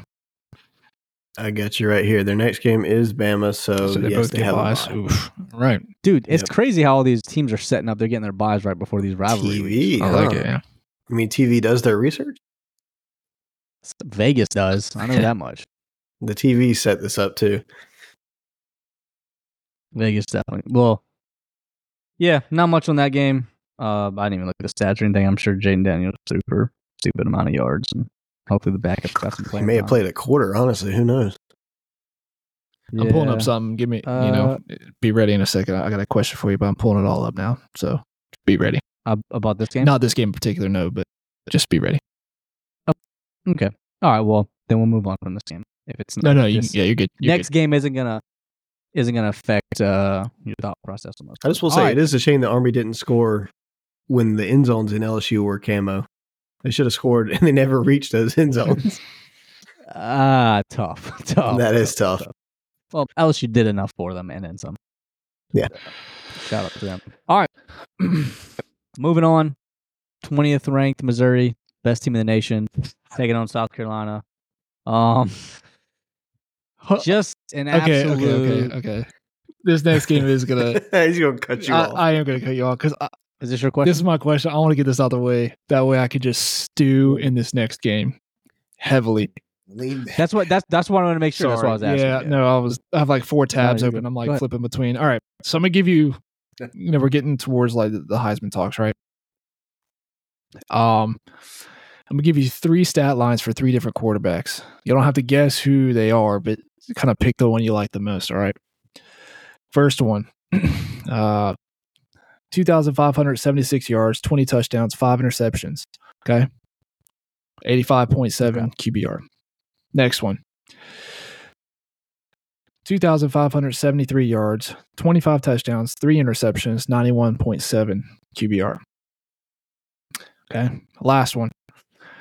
1,799 yards, 18 touchdowns, three interceptions, 93.7 QBR. I know it's a lot of numbers, but I know who the third one is, I think, but Yeah, I'm gonna go with number. think I'm going go- number if y'all, y'all can guess if you want. Uh, Number three is Brady Cook. No, no. I just looked at no, I the third one I just looked up whose stats I was and I'm blanking on it. It was like Graham Mertz or something Mhm. stupid, wasn't it? It's somebody like that that we didn't expect, and he's like done really, really. It's really two. well. It's two. Jayden Daniels. Oh no, no, that, that that's um the Michigan quarterback, that third the, one. la- uh, yes, the last one it is earlier. Michigan. Or yeah, yeah. Okay. Yeah, Yeah, 'cause because he, hasn't played in the quarter. fourth quarter. Right. All right. Two. Two Jayden is Jayden Daniels. Daniels with the uh, 25 touchdowns, three interceptions. 25 touch. And then And The then first first one- five. The, that's probably probably Caleb it's Williams. Penix. Okay, I like Jayden's better, just at twenty five to less. Yeah, so six. in, you know, we were kind of talking about that. And I get Penix just had a rough game, but uh we're kind of talking about, you know, Heisman stuff. Obviously, Daniels does get mentioned, but he's honestly having a bananas year so far. it Um, really is. That's why I said earlier that I don't know if y'all heard me or not. Like I think after the the showing that Washington had, I think LSU's pen, uh, Jayden Daniels probably got pushed up to probably the Yeah. favorite, which is wild because it fluctuates every week. It seems like, but mhm. Well, again, that these are the chances now going into the year, this time of year where you get a chance to have your little Heisman moment. So Jayden Daniels taking on Alabama. You know, Penix still has some games left to to make up for that. So right now, dude, I think it's between I'd say Penix, Daniels, and I would say McCarthy. I know McCarthy doesn't have the stats yet, but when he starts playing those games, he's not going to have. I mean, if he hasn't played a snap in the fourth quarter, yeah, he's what they played six, seven games. That's easily eight hundred yards. yeah. he's missing.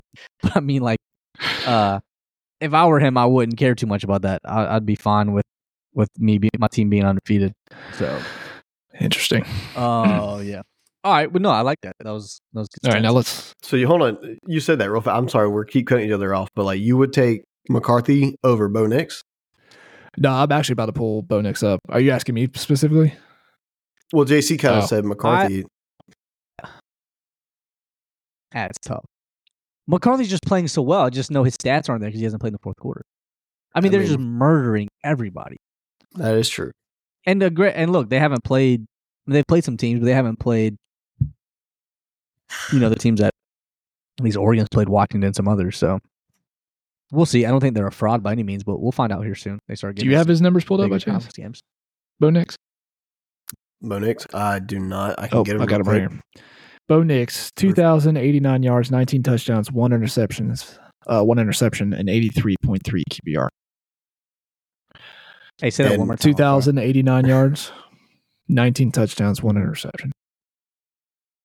See, I would take so. I'd still. I, I would lean McCarthy there. Less yards, I know. I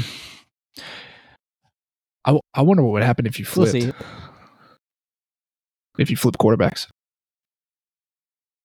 Just on the rosters. Yeah. Maybe not much difference. Bo Nix might be a little bit better though. Yeah. Well, it'll be interesting to see. Well, we won't see that, but hell, I don't know. Bo Nix is like a Would career be. college guy. He might have another year in his pocket. Yeah, he might go transfer to to Michigan. Michigan. He might Yeah. transfer to Michigan. That would actually be hilarious. If we if they paid him five million dollars, hey, just Yeah. see what happens. Honestly, See how it goes. Um, all right, guys. So back to the best team. You guys, there's there's a lot of historical figures. Martin Luther, Martin Luther King, Luther Burden. Your name Luther, you're Oh doing good things. And uh, we we got absolutely trounced by the best team in the nation in Missouri. Um, you know what sucks though is like even even through the second quarter and going into the third quarter, I still thought we had a chance because I was like, all right, we kicked a field goal. Uh, uh, uh mm, kicked a lot of field goals. we just need to come and get a touchdown he was y'all's MVP, wasn't he? and uh and uh yeah they just there was like fucking 15 yellow jerseys on the field at all times Yeah, game ball, it right? seemed like um not ready for this. couldn't do anything everybody everybody got hurt our offensive lineman got hurt our other offensive lineman got hurt our best receiver got hurt our other receiver got hurt for a little bit uh, mario anderson got hit so hard he literally i thought he was he definitely saw a ghost that dude was could he couldn't even stand up i saw his eyes Yeah. that dude was out of it. Easily concussed. He came back to the game. Shout out Super Mario. Appreciate you. Um, There's no way he passed. He's, he's going to pass concussion protocol. I'm half expected to no see shot. he's out for the Um, next no you know however weeks. Um, yeah, dude.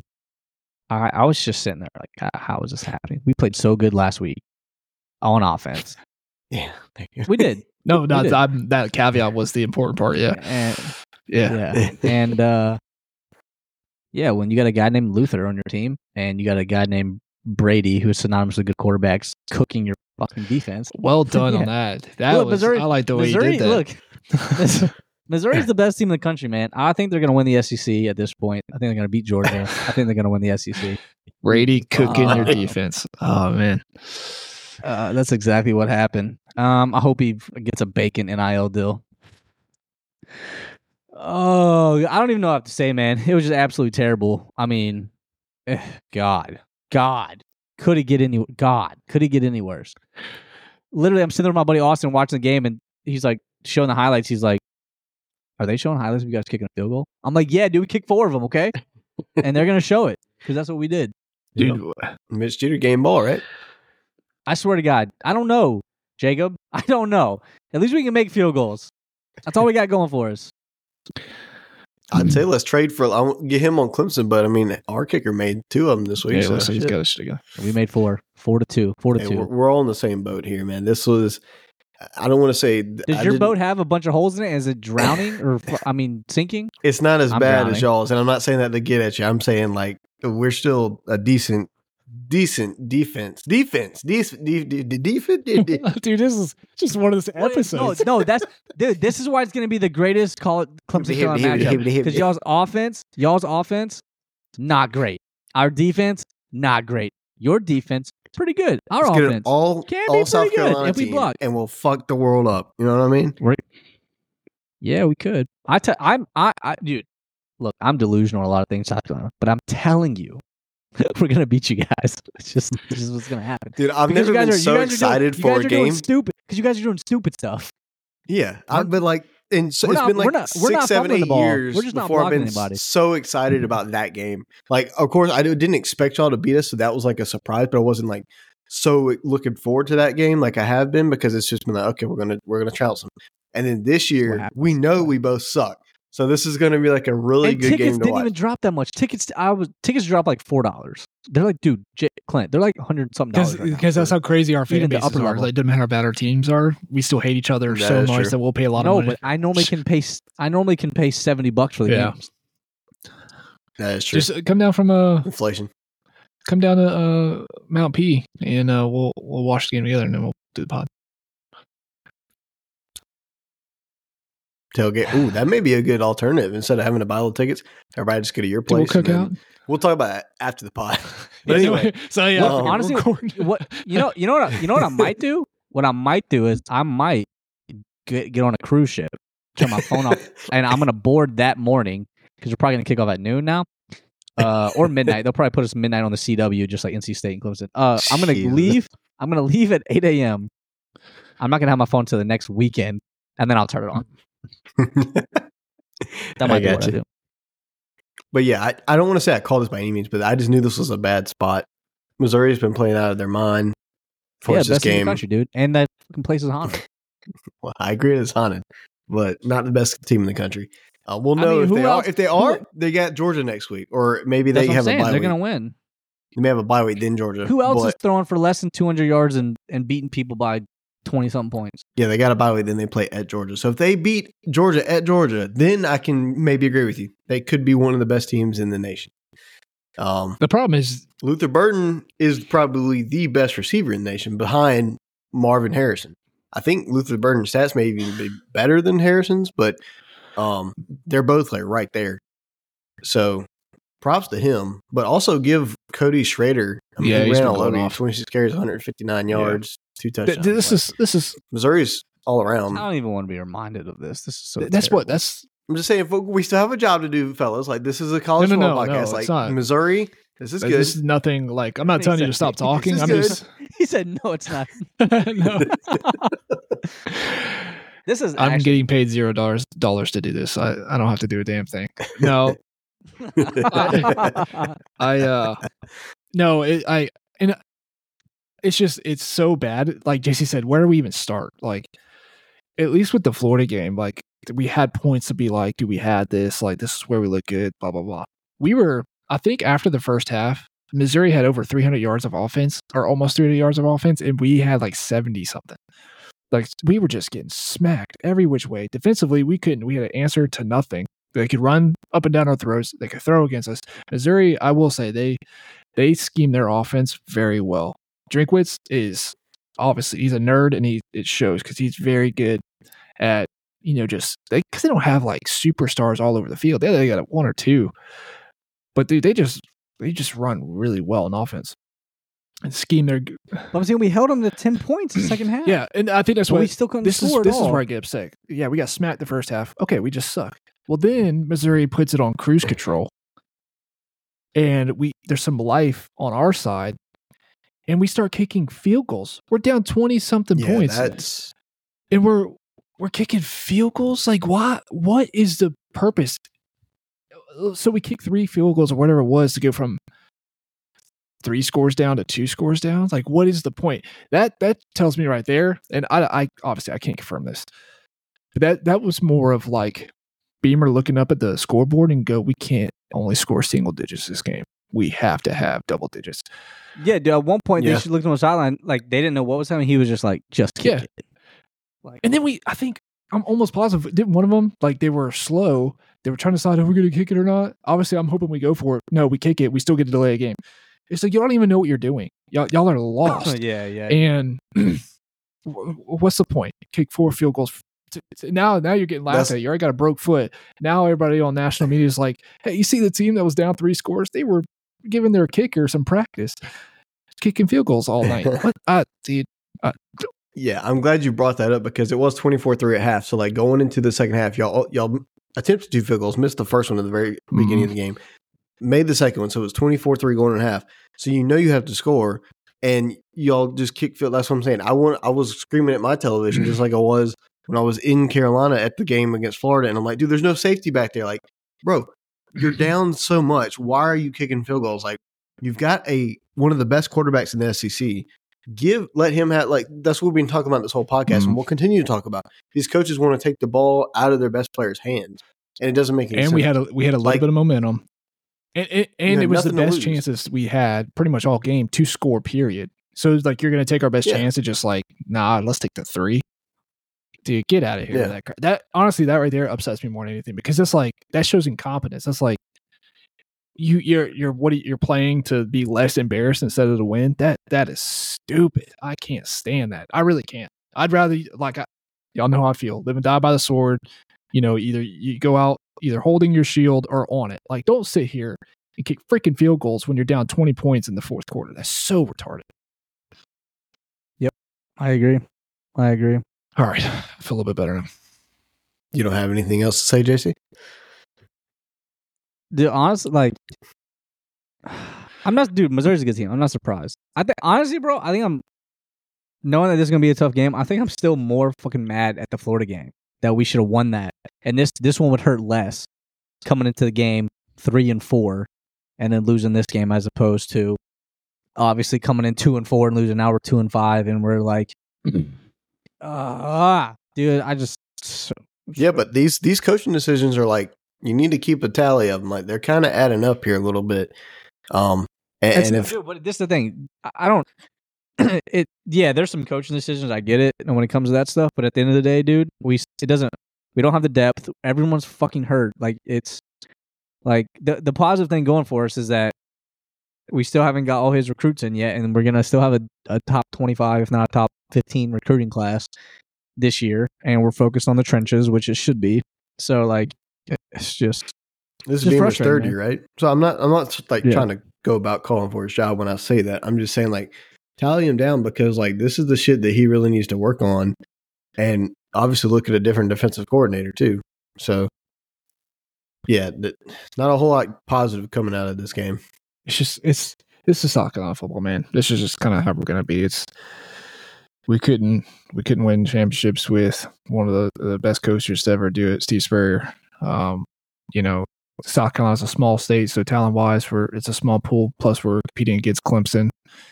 Uh, it's it's tough to win at South Carolina, so it's just tough to hire really good coordinators and stuff to come there. Um, unless we can pony up a ton of dough or something. Uh, I'm not out on Beamer. No, I I I, th- I think I think we can get I think we can get just about any. Co- I, I think we can get a lot of coordinators that want to come and and have a chance to make a, a name for themselves in the SEC. No, I mean like proven just- coordinators, not ones that are like up and coming. Now, that, I mean, if that works out that way, great. I want to go get. I want to Yeah. shoot. Have Beamer. If I was Beamer, I'd take a pay cut, and I'd be like, "Yo, give this money to the best coordinator we can find. I don't care who it is." Uh, Y'all gonna have Garrett Riley. No, but he no he he made a point about Garrett Riley without saying his name. That he could have gotten someone. He's like, I'm not going for the big name guy. I think Loggains is a good hire. I think the offense hasn't been. It's just our O line. I think. I, th- th- don't get me wrong. In every game, there's a couple play calls I'm not a a fan of, but I think that's going to happen a lot. But as far as how the offense is playing, even with the bad offensive line, like how we played versus Florida, great offensive game. We ran the ball. Mario Anderson ran the ball well. We we got the ball to our playmakers in space, and then as soon as X goes out, you know, we don't have time to take shots down the field because I think easily Harbor or X should have beat any of those corners if we would have had time Mhm. enough to throw it down the field. Clint made a good point. Start moving Rattler out of the pocket, and look what happened. Now they didn't do it to the fucking fourth quarter, but as soon as they started moving him out of the pocket and getting some space where he had time to throw, we were making some plays and, and driving down the field. yeah, uh, no, I'm not necessarily calling for Loggains' job at all. I'm just saying when you have Shane Beamer does not look like he's the greatest game manager. He makes weird decisions, kind of like Ed Orgeron or uh, maybe Swinney might be extreme, but just a guy that's not really an X and O guy. Fine, be be the be the rah rah dude. Be the one that's just going to amp everybody up. Back it up with really good coordinators. That way, you're not put in positions where you're having to make these tough calls because you've shown that Yeah. you're not that great at it. I get it. He's his first time head coach. It's, he's in his third year. I'm not calling for his job. I definitely think this is a Yeah. better situation than we were with Muschamp. Uh, Oh, this is a totally Yeah. different thing, dude. Any anytime I've seen anybody comment on anything online about like this is gonna be if they give him a chance, like this is gonna be our best chance probably ever as a program to have a guy that actually is, you know, was born here And he wants to be here, yeah. previously that actually wants to be at South Carolina. Muschamp Yeah. just like I'll just go where the hell. yeah, Like this is actual like a culture change that's coming, and it's dude. just, Yeah, unfortunately Clint, when you, you're you two and five, it. If if he everything's can say terrible. that, if he can say that and do that, where he just sits back almost and gets the guys behind him and pays Yeah. them, get some damn good coordinators and stuff. Yeah, I think that's the perfect recipe Yeah. right there. Well, we'll see if he can actually do if he would be willing to do that. But dude, I, I- we'll be we'll, we'll be fine. It's just exacerbated because, of course, the year that our defense is struggling and we don't have depth. It's the year we've had the best, one of the best quarterbacks we've ever had, yeah. besides like Connor Shaw.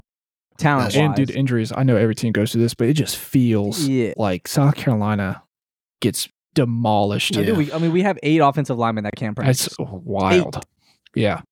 yeah, we can't even we can't even have a normal Um, practice, dude. Once I'm telling you right now, man. I mean, y'all are, y'all have been on this. Once Harbor develops, holy crap! There is nobody in the world that's going to be able to guard him. Nobody. I want to. Yeah, and and Seller and Sellers throwing to him and Sellers. I'm telling you, like, we're in good hands with Allstate. It's just gonna we gotta Yeah. get through this this tough pot, tough time. I'm more of a. I'm more of a Jake from can't State have Farm a guy. historically bad. Yeah, if I'm gonna fix that defense to where it's halfway manageable, like maybe seventh or sixth in the SEC, like Yeah. Shit, we're an hour and a half in. We haven't got the Clemson. that would be that would be bad. Yeah, sorry. dude. All right. Thanks for letting us vent, man. I just, no. man, just Yeah. All right. These next ones we don't have too too much to talk about. Air Force Navy. Um 10 and a half. Air Force uh won by 11 Scott 11. 17 Oh, yeah. 6 over over Navy. So not the blowout we were we were thinking of, but still good dub there for the Falcons. Um so Air Force shout out to 7 and oh. Amen. hey, man, watch out. 7 0. Natty. Still ranked top 25. There we go. Um, Tulane, North Texas. Tulane, 20 point favorites. They were up by 20, more than 20 at one point in this game.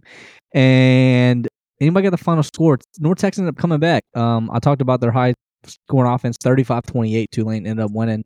Um, I didn't get to catch any of this game, but uh, North Tech, no, I'm sorry. Yeah, North Texas um, had 400 yards. Tulane had 400 yards, so they definitely lived up to their offensive outputs. Um, so ended up being a good game there at the end, but Tulane pulled it out and uh, keeping them old Green Wave still in the top 25. I saw. It.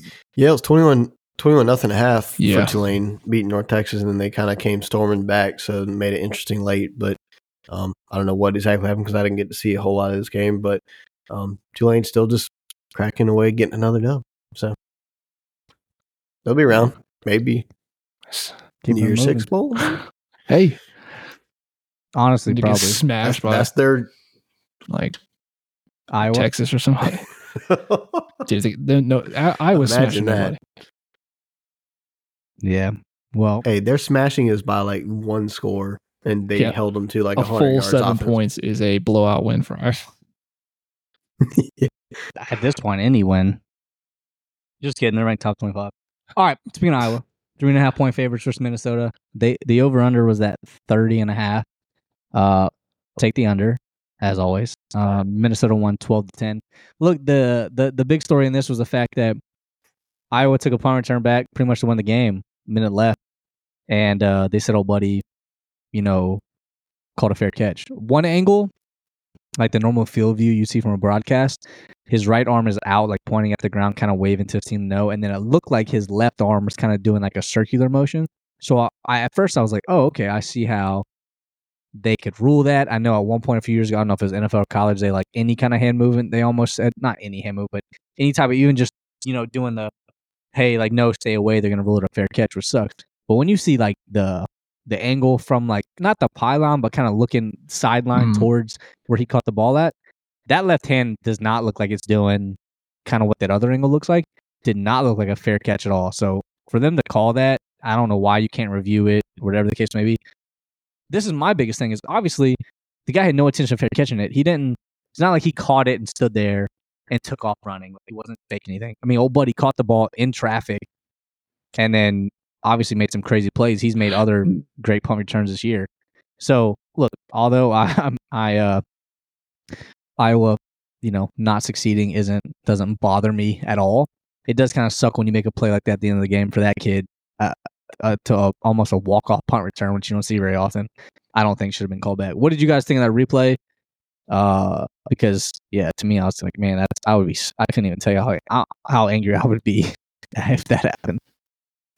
Yeah, it's hard to tell from the replay. I just know that I saw Iowa. First of all, Iowa Stadium, their fans are dedicated to shit. I know they're ranked and stuff, so whatever. But like, their their stadium was packed, and that crowd went wild after the guy scored, and they were like going crazy and stuff. And then they the refs had to like pull aside, and they like talked it through, and then they announced to the stands. I think they started throwing shit on the field and stuff like Corn. corn and stuff. Um, so I feel bad for him when it comes to that. But again, they shouldn't be just scoring ten points. That's that's the biggest thing here. Like, don't let the refs have that opportunity to cost you the game like that because Right. you could be beating this team 35 to 12 instead of it being 10 to 12 late and you have to worry about oh well did his arm go up or down like you got to be a better team than that and being 6 and 1 and being ranked 24th I don't know if they were really worthy of that but obviously losing now they're not going to be ranked so um they got to get a seventh win to, for that dude's offense the offensive coordinator's contract and I think they will get that but this hurts their points per game. I have to look yeah, up what dude, their have we points per figured it out? game- Is it is it is it and or is it seven wins? it- he has to get both. Oh, so he's fired. Got it. He's not getting twenty five. No. I'm just telling you. No way. They, w- you know what's going to happen? He is going to pay these guys to play in the bowl game, and he's going to literally just. I mean, he's got to be up on a team and just keep scoring and scoring and scoring and scoring to try to keep it. up. And why isn't his dad, as the head coach, allowing him to just? I mean, it doesn't matter, but they should be going for two point conversions every time. They should be onside kicking it oh every. God. They should just like Surprisingly, this didn't hurt their average all that much. I think it was at like twenty point two or something like that last week, and now only scoring ten points, they brought it down to nineteen point five. Yeah, So still a long way from twenty five from Iowa. it is. It's still a long. way. And the problem is the points. More a the more way. games you have on your belt, they could score forty next week, and it'd be like twenty one Yeah, points yeah. average. Yeah. Yeah, Jeez. So- It sucks. It sucks. Uh, I, I just saw the too. replay. I hadn't seen it until y'all mentioned that, and I just saw it on the thing. I mean, refs are going to call that. It was so silly looking. Like why he was because he was pointing with one hand that the ball was kind of shanked, and then just circular motion pointing with the other hand. Like that's what I'm saying. If you and if you watch the other angle, it doesn't look like it's a circle. Like it's kind of I don't know. It's weird how it comes out. just run normal. Quit sticking your arms out like you're running like some Naruto character or something. I don't know. Jesus. well said, my friend. oh, that was All right, good. That UCLA. uh, UCLA. Yeah, they beat Stanford forty-two to seven. Okay, yeah. I don't want to just that. gloss over this, honestly, because Stanford kind of came out of nowhere last week and looked really, really good when they beat Colorado. I know it's Colorado; they're kind of back and forth, um, which it was kind of nice having Colorado. When they're on a bye this week, Good. Yeah. that kind of was a little break, a little bit, a little quiet. a little quiet. Um, but so Stanford had that one good week, but then they kind of came back to where they were. Um, and UCLA surprised me, and and Dante Moore didn't get the start. I don't know what that was about. I know he's a freshman. Um, I don't know if like he had discipline issues or if he had an injury or it's just a coaching decision. But Ethan Garbers started, um, and pretty pretty well lit it up. Twenty of twenty eight, uh, two forty and two touchdowns. Um, kind of a surprise, and then another fifty on the ground. He, he played pretty well. I mean, again, it's playing Stanford, which obviously isn't a good team, but um, UCLA looked like they have, you know, in the past couple of weeks, um, like Dante Moore did earlier in the year, um, that this could be a dangerous team. So good, good for them. I'm reading that Chip Kelly just made the switch. They just want to try something new. Said Dante Moore, you know, had some struggles here and there, so they just made the switch for whatever reason. But uh, Worked out. yeah, we we called UCLA's UCLA's defense is pretty good, and it showed up again here. Um, so yeah, I mean, obviously, conference win. If five and two, uh, two and two in the conference. I mean, dude, the Pac-12 is. It's a shame that they're decimated next year and they're gone essentially because uh, they are, in my opinion, by far the the Best. funnest conference to watch this year. And dude, the most the the most Yeah. conference, the all the Heisman. Every Heisman person we've mentioned, besides McCarthy, and Yeah. Jayden Daniels. It's I mean Caleb Williams and Bo Nix and Cam Mhm. Ward and all like And all crazy these guys. games. I mean, shoot. I mean, yeah, yeah. This is Colorado's been a big story too. I mean, obviously they're not. They've kind of Yep. fallen off now, but just an awesome year for them. And then there's like, all right, we're out, guys. See ya. Mhm. Um, man, all right, real quick. I, we're, we're always gonna get to it. Um, we're gonna get to the end of the games. I don't really want to jump ahead too much. I just want to ask a quick question, Jacob. Did you? Because I didn't watch and I should have. Did you watch Klubnik's answer as to the final play? I just want you. We have to go into. I just want to know if you if you watched it because I Klubnik's answer, I did not. Okay. And I should I saw but I Dabo's. I saw Dabo's. I might have sent it to you guys. I was just curious if you had seen what his thought process was in that. Yeah. Um, I watched anyways. his whole post game, well, half of his post game Um, thing. so Clemson, Miami. Um, man. So Clemson goes in ranked number. I'm sorry, not ranked. Favored three and a half. You did that on purpose. no, I swear to God, not- I didn't. I was about to say Miami was ranked because they were ranked uh week prior. Um, Clemson comes in three and a half point favorites, even though it was at Miami. No Tyler Van Dyke, very surprising. I think that caught Yeah, all that of us caught off, us off all. guard. Yeah. Um, look like uh, God, dude, I'm out of it. I almost said Little Caesars. Look like Caesars.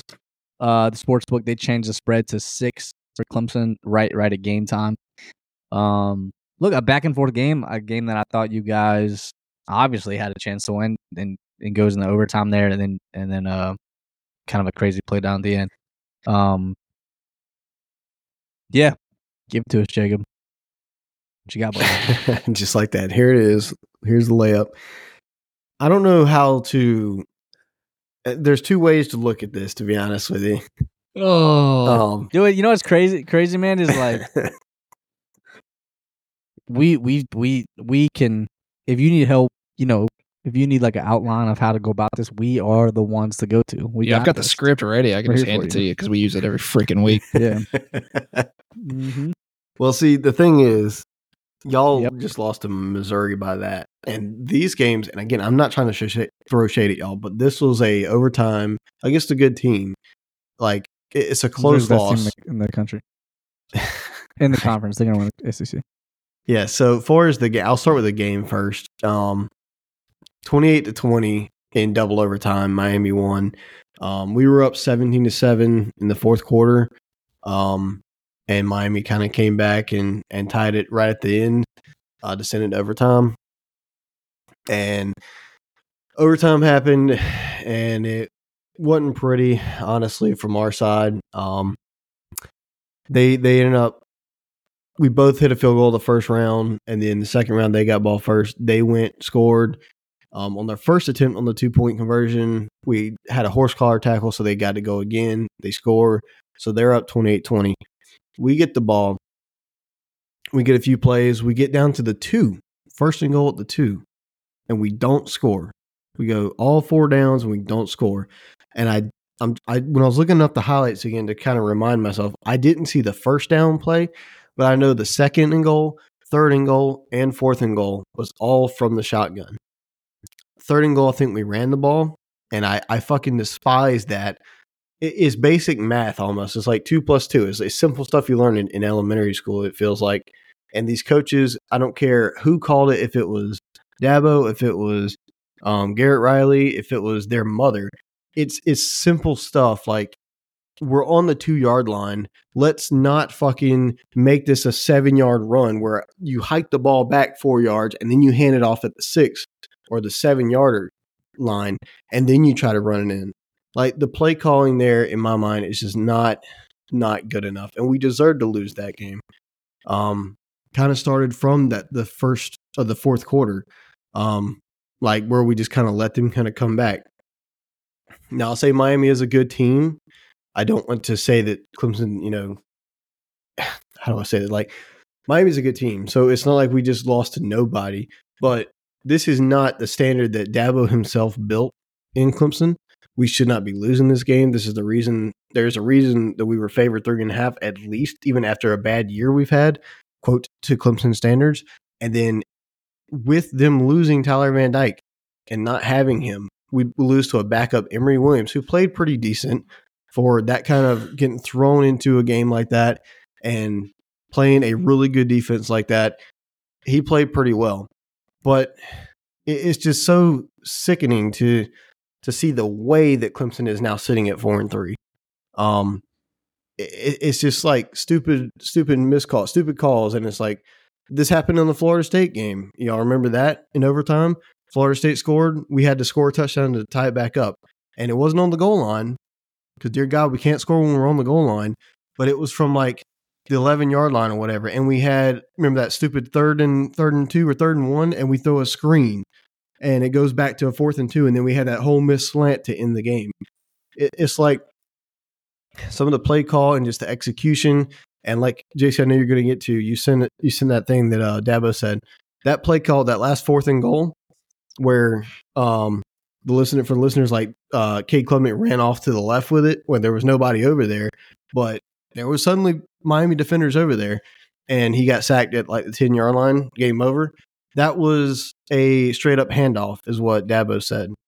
And I don't know what Cade said from his side because I hadn't heard that. So that's I was actually leaning over. I just pulled up Cade's in the game press conference, and uh, he, uh, yeah, the one of the reporters goes, "Hey, uh, Dabo mentioned that that was supposed to be a straight handoff. Was that was that the case?" And Cade was like, "Yep, yep, that was all me." And they're like, "Did you see anything that was like you, you thought that this is a bad look?" He was like, "I was just trying to make a play." I was like, "Wow." I mean, look, uh, kids, I you know these are these guys are young. I get it, but that's at least he owned up to it. Like, yeah, I screwed that one up. And no, and, yeah, and I get it too. Like, dude, look, if it's like basketball, if I want the ball at the end, I want to go shoot the game win shot. A little bit different because yeah, it was funny. We were discussing. I'm like, if he pulled that, I'm like, where's the receiver? Where's the guy trailing out to Yeah. throw the? yeah, like, it was there's to a weak side Like- where nobody was at, and it's like, like if if anything, dude, he should have pulled. If he wanted to pull it, he should have pulled it and followed Shipley. Yeah. followed right if you- behind him. And I'm not saying Shipley would have scored, but if that's the play and that's what everyone thinks you're doing, then yeah, what are you gonna do? Like, just run a normal read option, run a skid, like. But yeah, I was surprised when Dabo was like, "No, that was a run play, like all the way," and he just didn't hand it. Like, yeah, Man. it, it that's tough. And honestly, now knowing that, Cade is like a first year guy. He played some last year, of course, but he's kind of like a first year guy. He's made plenty of mistakes. He's fumbling the ball like he's sponsored by Butterfinger. It, it's ridiculous. Like, eh, honestly, now knowing this, I would, if I was Dabo, I, I don't even know who the hell we play next. I'm, I'm focused on this right now. Sit his ass. You disciplined because apparently Xavier Thomas was disciplined um, for something he Did he, did. did- he set the whole game or just He was not. He was not. I don't even know if he flew to. I think he was there. I don't know exactly, but he did not can't play at all. And that was the plan going into the game. We knew he was going to be out the whole game, and I come to learn that it was a discipline thing. Um, so he's not afraid to discipline people. Honestly, discipline Cade. Honestly, NC State next week, ten point favorites. You I mean, I don't care who we're playing. If it was South Carolina, like honestly, if you're going to have him as a quarterback for the next year or two, like discipline, like if, make it where it's on Dabo or the coordinator. Like follow. They got they have a game plan. They tell you what to run. Follow it so they can be the reason they don't that you're not blamed instead of you know what I'm trying to say. Yeah. And, the fact of also like my from my perspective too, you look at the stat line. We ran for 31 yards this whole game obviously Miami had a pretty good defense going into this, but Cade, you're forcing Cade Klubnik to run these quarterback draws and these quarterback read options and stuff that he is fast. We've seen that. We saw him catch on one of his interceptions he threw this year. Saw him run somebody down. It was like a corner or somebody. It was really fast. He's a fast player. Like we're we're having him run these quarterback draws and stuff where he's not Deshaun Watson. He's not even DJ. He's not Trevor Lawrence. Like I get like you've got to accommodate what you got in a way, and I don't think our whoever's calling plays is doing that good enough. And it's on uh, Dabo it'd no matter Garrett who's calling plays. You could say it's Garrett Riley, but really all this is on Dabo. no, I'm saying Garrett Riley's calling plays up. Yeah, well, sometimes you see Dabo over there holding the sheet, and it looks like he's calling plays too. So it's the Clemson way and stuff. But but we This- lost. This is my thing too. What? How many times does Shipley get the ball? Shipley's your best player. Why is He he, got not getting 15 the ball carries. Right. but like it, it wasn't successful. He he had 44 yards, and my and that's the thing. Like they, I think teams are daring Cade Klubnik to beat them because they know they're going to get a turnover or two from Cade. And Shipley fumbled too this game. Like Shipley's fumbling just as long that's as what I'm saying. Cade. You guys, I don't understand what you guys are. Oh, that's the. I didn't listen to it. You saying that reminded me. One of the guys asked Dabo, like, "Hey, does there need to be some like? Do they need to talk to some psychiatrist or some team doctor about he these said we got him. And he said, "Yeah, we have him." He said, "But they're probably trying to about to commit suicide." So I was like, oh, oh, Yeah, maybe they." I don't know if he meant like, "Hey, the players are trying to commit suicide," or the psychiatrist people because of what's going on. But somebody was just like, "I haven't watched the thing yet," but the comment was like, "I don't think that's like wow. what you want to hear." Per se, yeah. The Especially culture. after, after last week, his comments were that he's trying to get people off the bandwagon, Oh, dude, I meant to bring yeah. that up by the way. and I and yeah, because somebody was like, "Well, he got what he We asked for." too many It's games. like what yeah. the comment. Yeah, it's not looking good. It's like some of the things, and I don't mean to deflect, but Beamer said like blame some players and kind of been weird too. Like both of these teams this year have kind of, you know, our, our coaches are kind of deflecting and being weird and stuff, and I don't really like it. Honestly, it's kind of affecting the culture games, up there. Things get weird. Things get Yeah, weird. and and in his thing too, he kept saying that this is like so much like the 2010 year. And I forgot what year he came in. I think it came in like 08 or 09 or something like that. But Yeah. he was like, this is such like the 2010 year. I went back and looked at it. We went six and seven that year. Um, but out of Yeah, the seven guys loss- had, were not like what you guys were. You guys were not two national championship winning football teams. Well, no, no, no, no. Back then, no, no, no, not at all. Um, but I'm saying we were six and seven that year, but six out of our seven losses were by one score, and I think that's what Dabo was saying. He's like, it's so much like that because we just have so much unfortunate things happen in the game, and it's just like we're making stupid mistakes, and even when we lose, it's not by much. And truthfully, when that's what I was trying to get at, I'm not sure how I want to approach this because I'm pissed, obviously, but at the same time, out of the three losses, you could take the Duke game out of it. Um, and that was still by just really two touchdowns. They Duke tacked on that last touchdown to make it 28 7 at the very end of the game. But we lost to Florida State in overtime by one score, of course. And then we lost to this Miami team at Miami by one score. So, like, truthfully, we could be not, we're not just a few plays away from being, you know, six and one or whatever it is.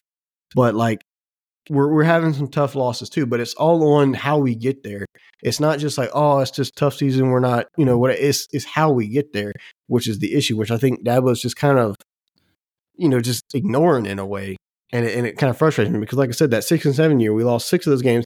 And actually, I don't want to say this to you, but the one game we lost by less than one, uh, by more than one score was the South Carolina game. Y'all were ranked 18th at the time. Um, so that, I, I actually looked back to y'all's uh, roster. That was the year y'all had Stephen Steven Garcia, Um, Oh, that's the year we beat Alabama. Stephen Garcia, one. Connor Shaw, and Stephon Gilmore on the team. so Yeah, and when we Ace Sanders. Chad That was a hell of a team on for you. Yeah, we had a, we had a good team. So I mean, we've we lost two two of three games we lost has been by by one score. So I get where he's coming from with that, but it's like the process of how you get there. We shouldn't be here at this point because of the expectations that Dabo has bought upon this team. Because we've been and we've been national championship contending teams, and this Miami team is better than it's been in the past. But it's like we shouldn't be doing this. We were up 17-7. We should be able to close that game out and win twenty to three or something, or twenty to seven or something like that, and go home and, and be happy. And we're just not doing it that year. Dude, that that fumbling man is so odd because it's not like you do in the middle of the field. It's it's always like red zone goal line situations. Like something. It and is. you guys should have had a safety. I don't know how that safety didn't. That get was definitely a safety, Like, You got tackled in the end zone. yeah, we I got. under- I don't that- That, understand was the safety. but Miami how fans, these that refs was are the calling. safety. we got that pulled somehow, but um, I think now we lead the nation in uh fumbles lost. I haven't looked at the stat, but I know during the game they said that we were uh tied with um somebody. It But was you like were Troy. tied with Troy. You said, Troy. and I don't think Troy fumbled it two more times after that. No, yeah, I said that, and then like four plays later, it was like, It's oh like, shit, oh, we we got got- fumbling We again. got the record. so it, record but it's just we had the lead. ridiculous, honestly. And maybe that's what K needs. He he needs to sit out of the game and like fucking put Taro on his hands and you know whatever and figure out how to hold it. They just need to work on the Why transition. don't they put tar on his hands while he plays? Yeah. Stick him. Yeah, a good old stick him. They're not. He's not gonna sit. him. He's not. No, gonna no sit way. him. maybe not, but I mean, I'm just. I see. I yeah. I see what you're saying, but he ain't. He ain't gonna sit. He might be doing bear crawls all practice. But I will say, But I don't know. I will say, NC State though ain't gonna be easy at two o'clock on the CW. Such a weird kickoff. you have to say the CW. Do I even have that channel? And I will say this: Antonio Williams is going to miss some time. I don't know how week, how many weeks, but um, he had that toe injury in that game too, so we're going to be without him. But the one thing I will say that's positive from this game, and I know I just keep going, No, you good. but it's just off off the dome, is Briningstool? I've been asking for that. So how many times this year? I want. He's six seven. Every day. throw the ball yeah basically every day e- even non-pod podcast days um like just praying to god at night briningstool please he's open he's always open he's six seven Throw It's the damn ball. Three o'clock on a Tuesday. Come on. yeah so he had five receptions 126 yards and two touchdowns like and he should get more looks because like i said um antonio williams is going to miss time um and we kept trying to throw the ball up to beaux collins which i'm glad we're finally doing that but um we're going to miss out on antonio williams i know that so we'll see how the rest Y'all of the year better goes. beat NC State for for bowling We- purposes. We, need to. because then it's Notre. I don't think we're there yet. Well, if you lose to NC State, you still need two more wins. You Yeah. got Notre Dame. That's probably a loss. Georgia Tech. yeah, That's probably a win. Then North Carolina. That's probably a loss. And then you're going into the last game of the season against a rival. I mean, that's scary. I'm not saying I'm not saying you're gonna Willie lose B, to us. I'm just saying you want you want that secured before you go into a crazy rivalry game. But Let's both have five losses going in that and fight for a bowl game. That? that's what I'm saying. It might come down to that. hey guys, winner winner gets the trophy and the Meineke Car Care Bowl. Dude, let's yeah, let's both be. No, let's let have Clemson be there at six. Well, no, I don't want y'all to win, so fuck that. Never mind. I was going to let us Yeah, have it yeah, yeah. six wins, and y'all have five. Then y'all get the sixth win, and then we both go to play against each other same in a bowl? bowl game. hey, yeah, in Charlotte it'll be the in Charlotte. Actually, no, they'll probably just have it like at a high school Meineke field. care. They'll actually just whatever. run the game back. It's, They'll, uh, they'll go like a halftime. It'll be the end of the game. they'll just go to the locker room, Just carry on the change their score from jersey, that yeah, game and then just come right back out, start the bowl game. Too bad the Ladson Fair isn't uh you know, later on in the year we can do it there. I'm not trying to get stabbed. well, just saying. Just saying. All right, well, you know, shout out to the most depressing episode of the pod, one of them. Mhm. Um this is my therapist. come, You know, but the Clemson they've got theirs. They're trying to kill themselves or something. Like this is this is where I. we're actually renaming this to We probably need to find out that actual quote. Yeah. say what he actually said there. No, that's I pretty close. I just don't know who he's referring to when he mentioned the suicide comment. Yeah, So that's the only thing. All right. me. He's well- talking to me. Yeah, probably. Yeah. I know I made some comments that probably would have alarmed some people, but all in good fun. Or Yeah, it's all in good fun. We're definitely gonna phone. Um, Yeah, I said the I said said the, the hard R word earlier for disabled Dude, people, I- and I was like, oh, I probably shouldn't say that word. yeah, I just, I should just, I should just straight beep that out. Thank you. I don't know how to do that. Yeah. but we can try. All right.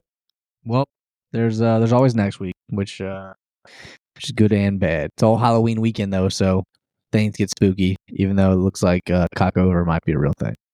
I hate to say it. or cocktober, yeah, cockover, yeah. yeah, yeah, yeah, yeah. yeah. Yikes. Uh, whatever's happening, I don't know. What years? All right, boys. 2010 in Clemson, apparently. Oh God, yeah. Oh, all right, right, gentlemen. y'all. See See y'all next time.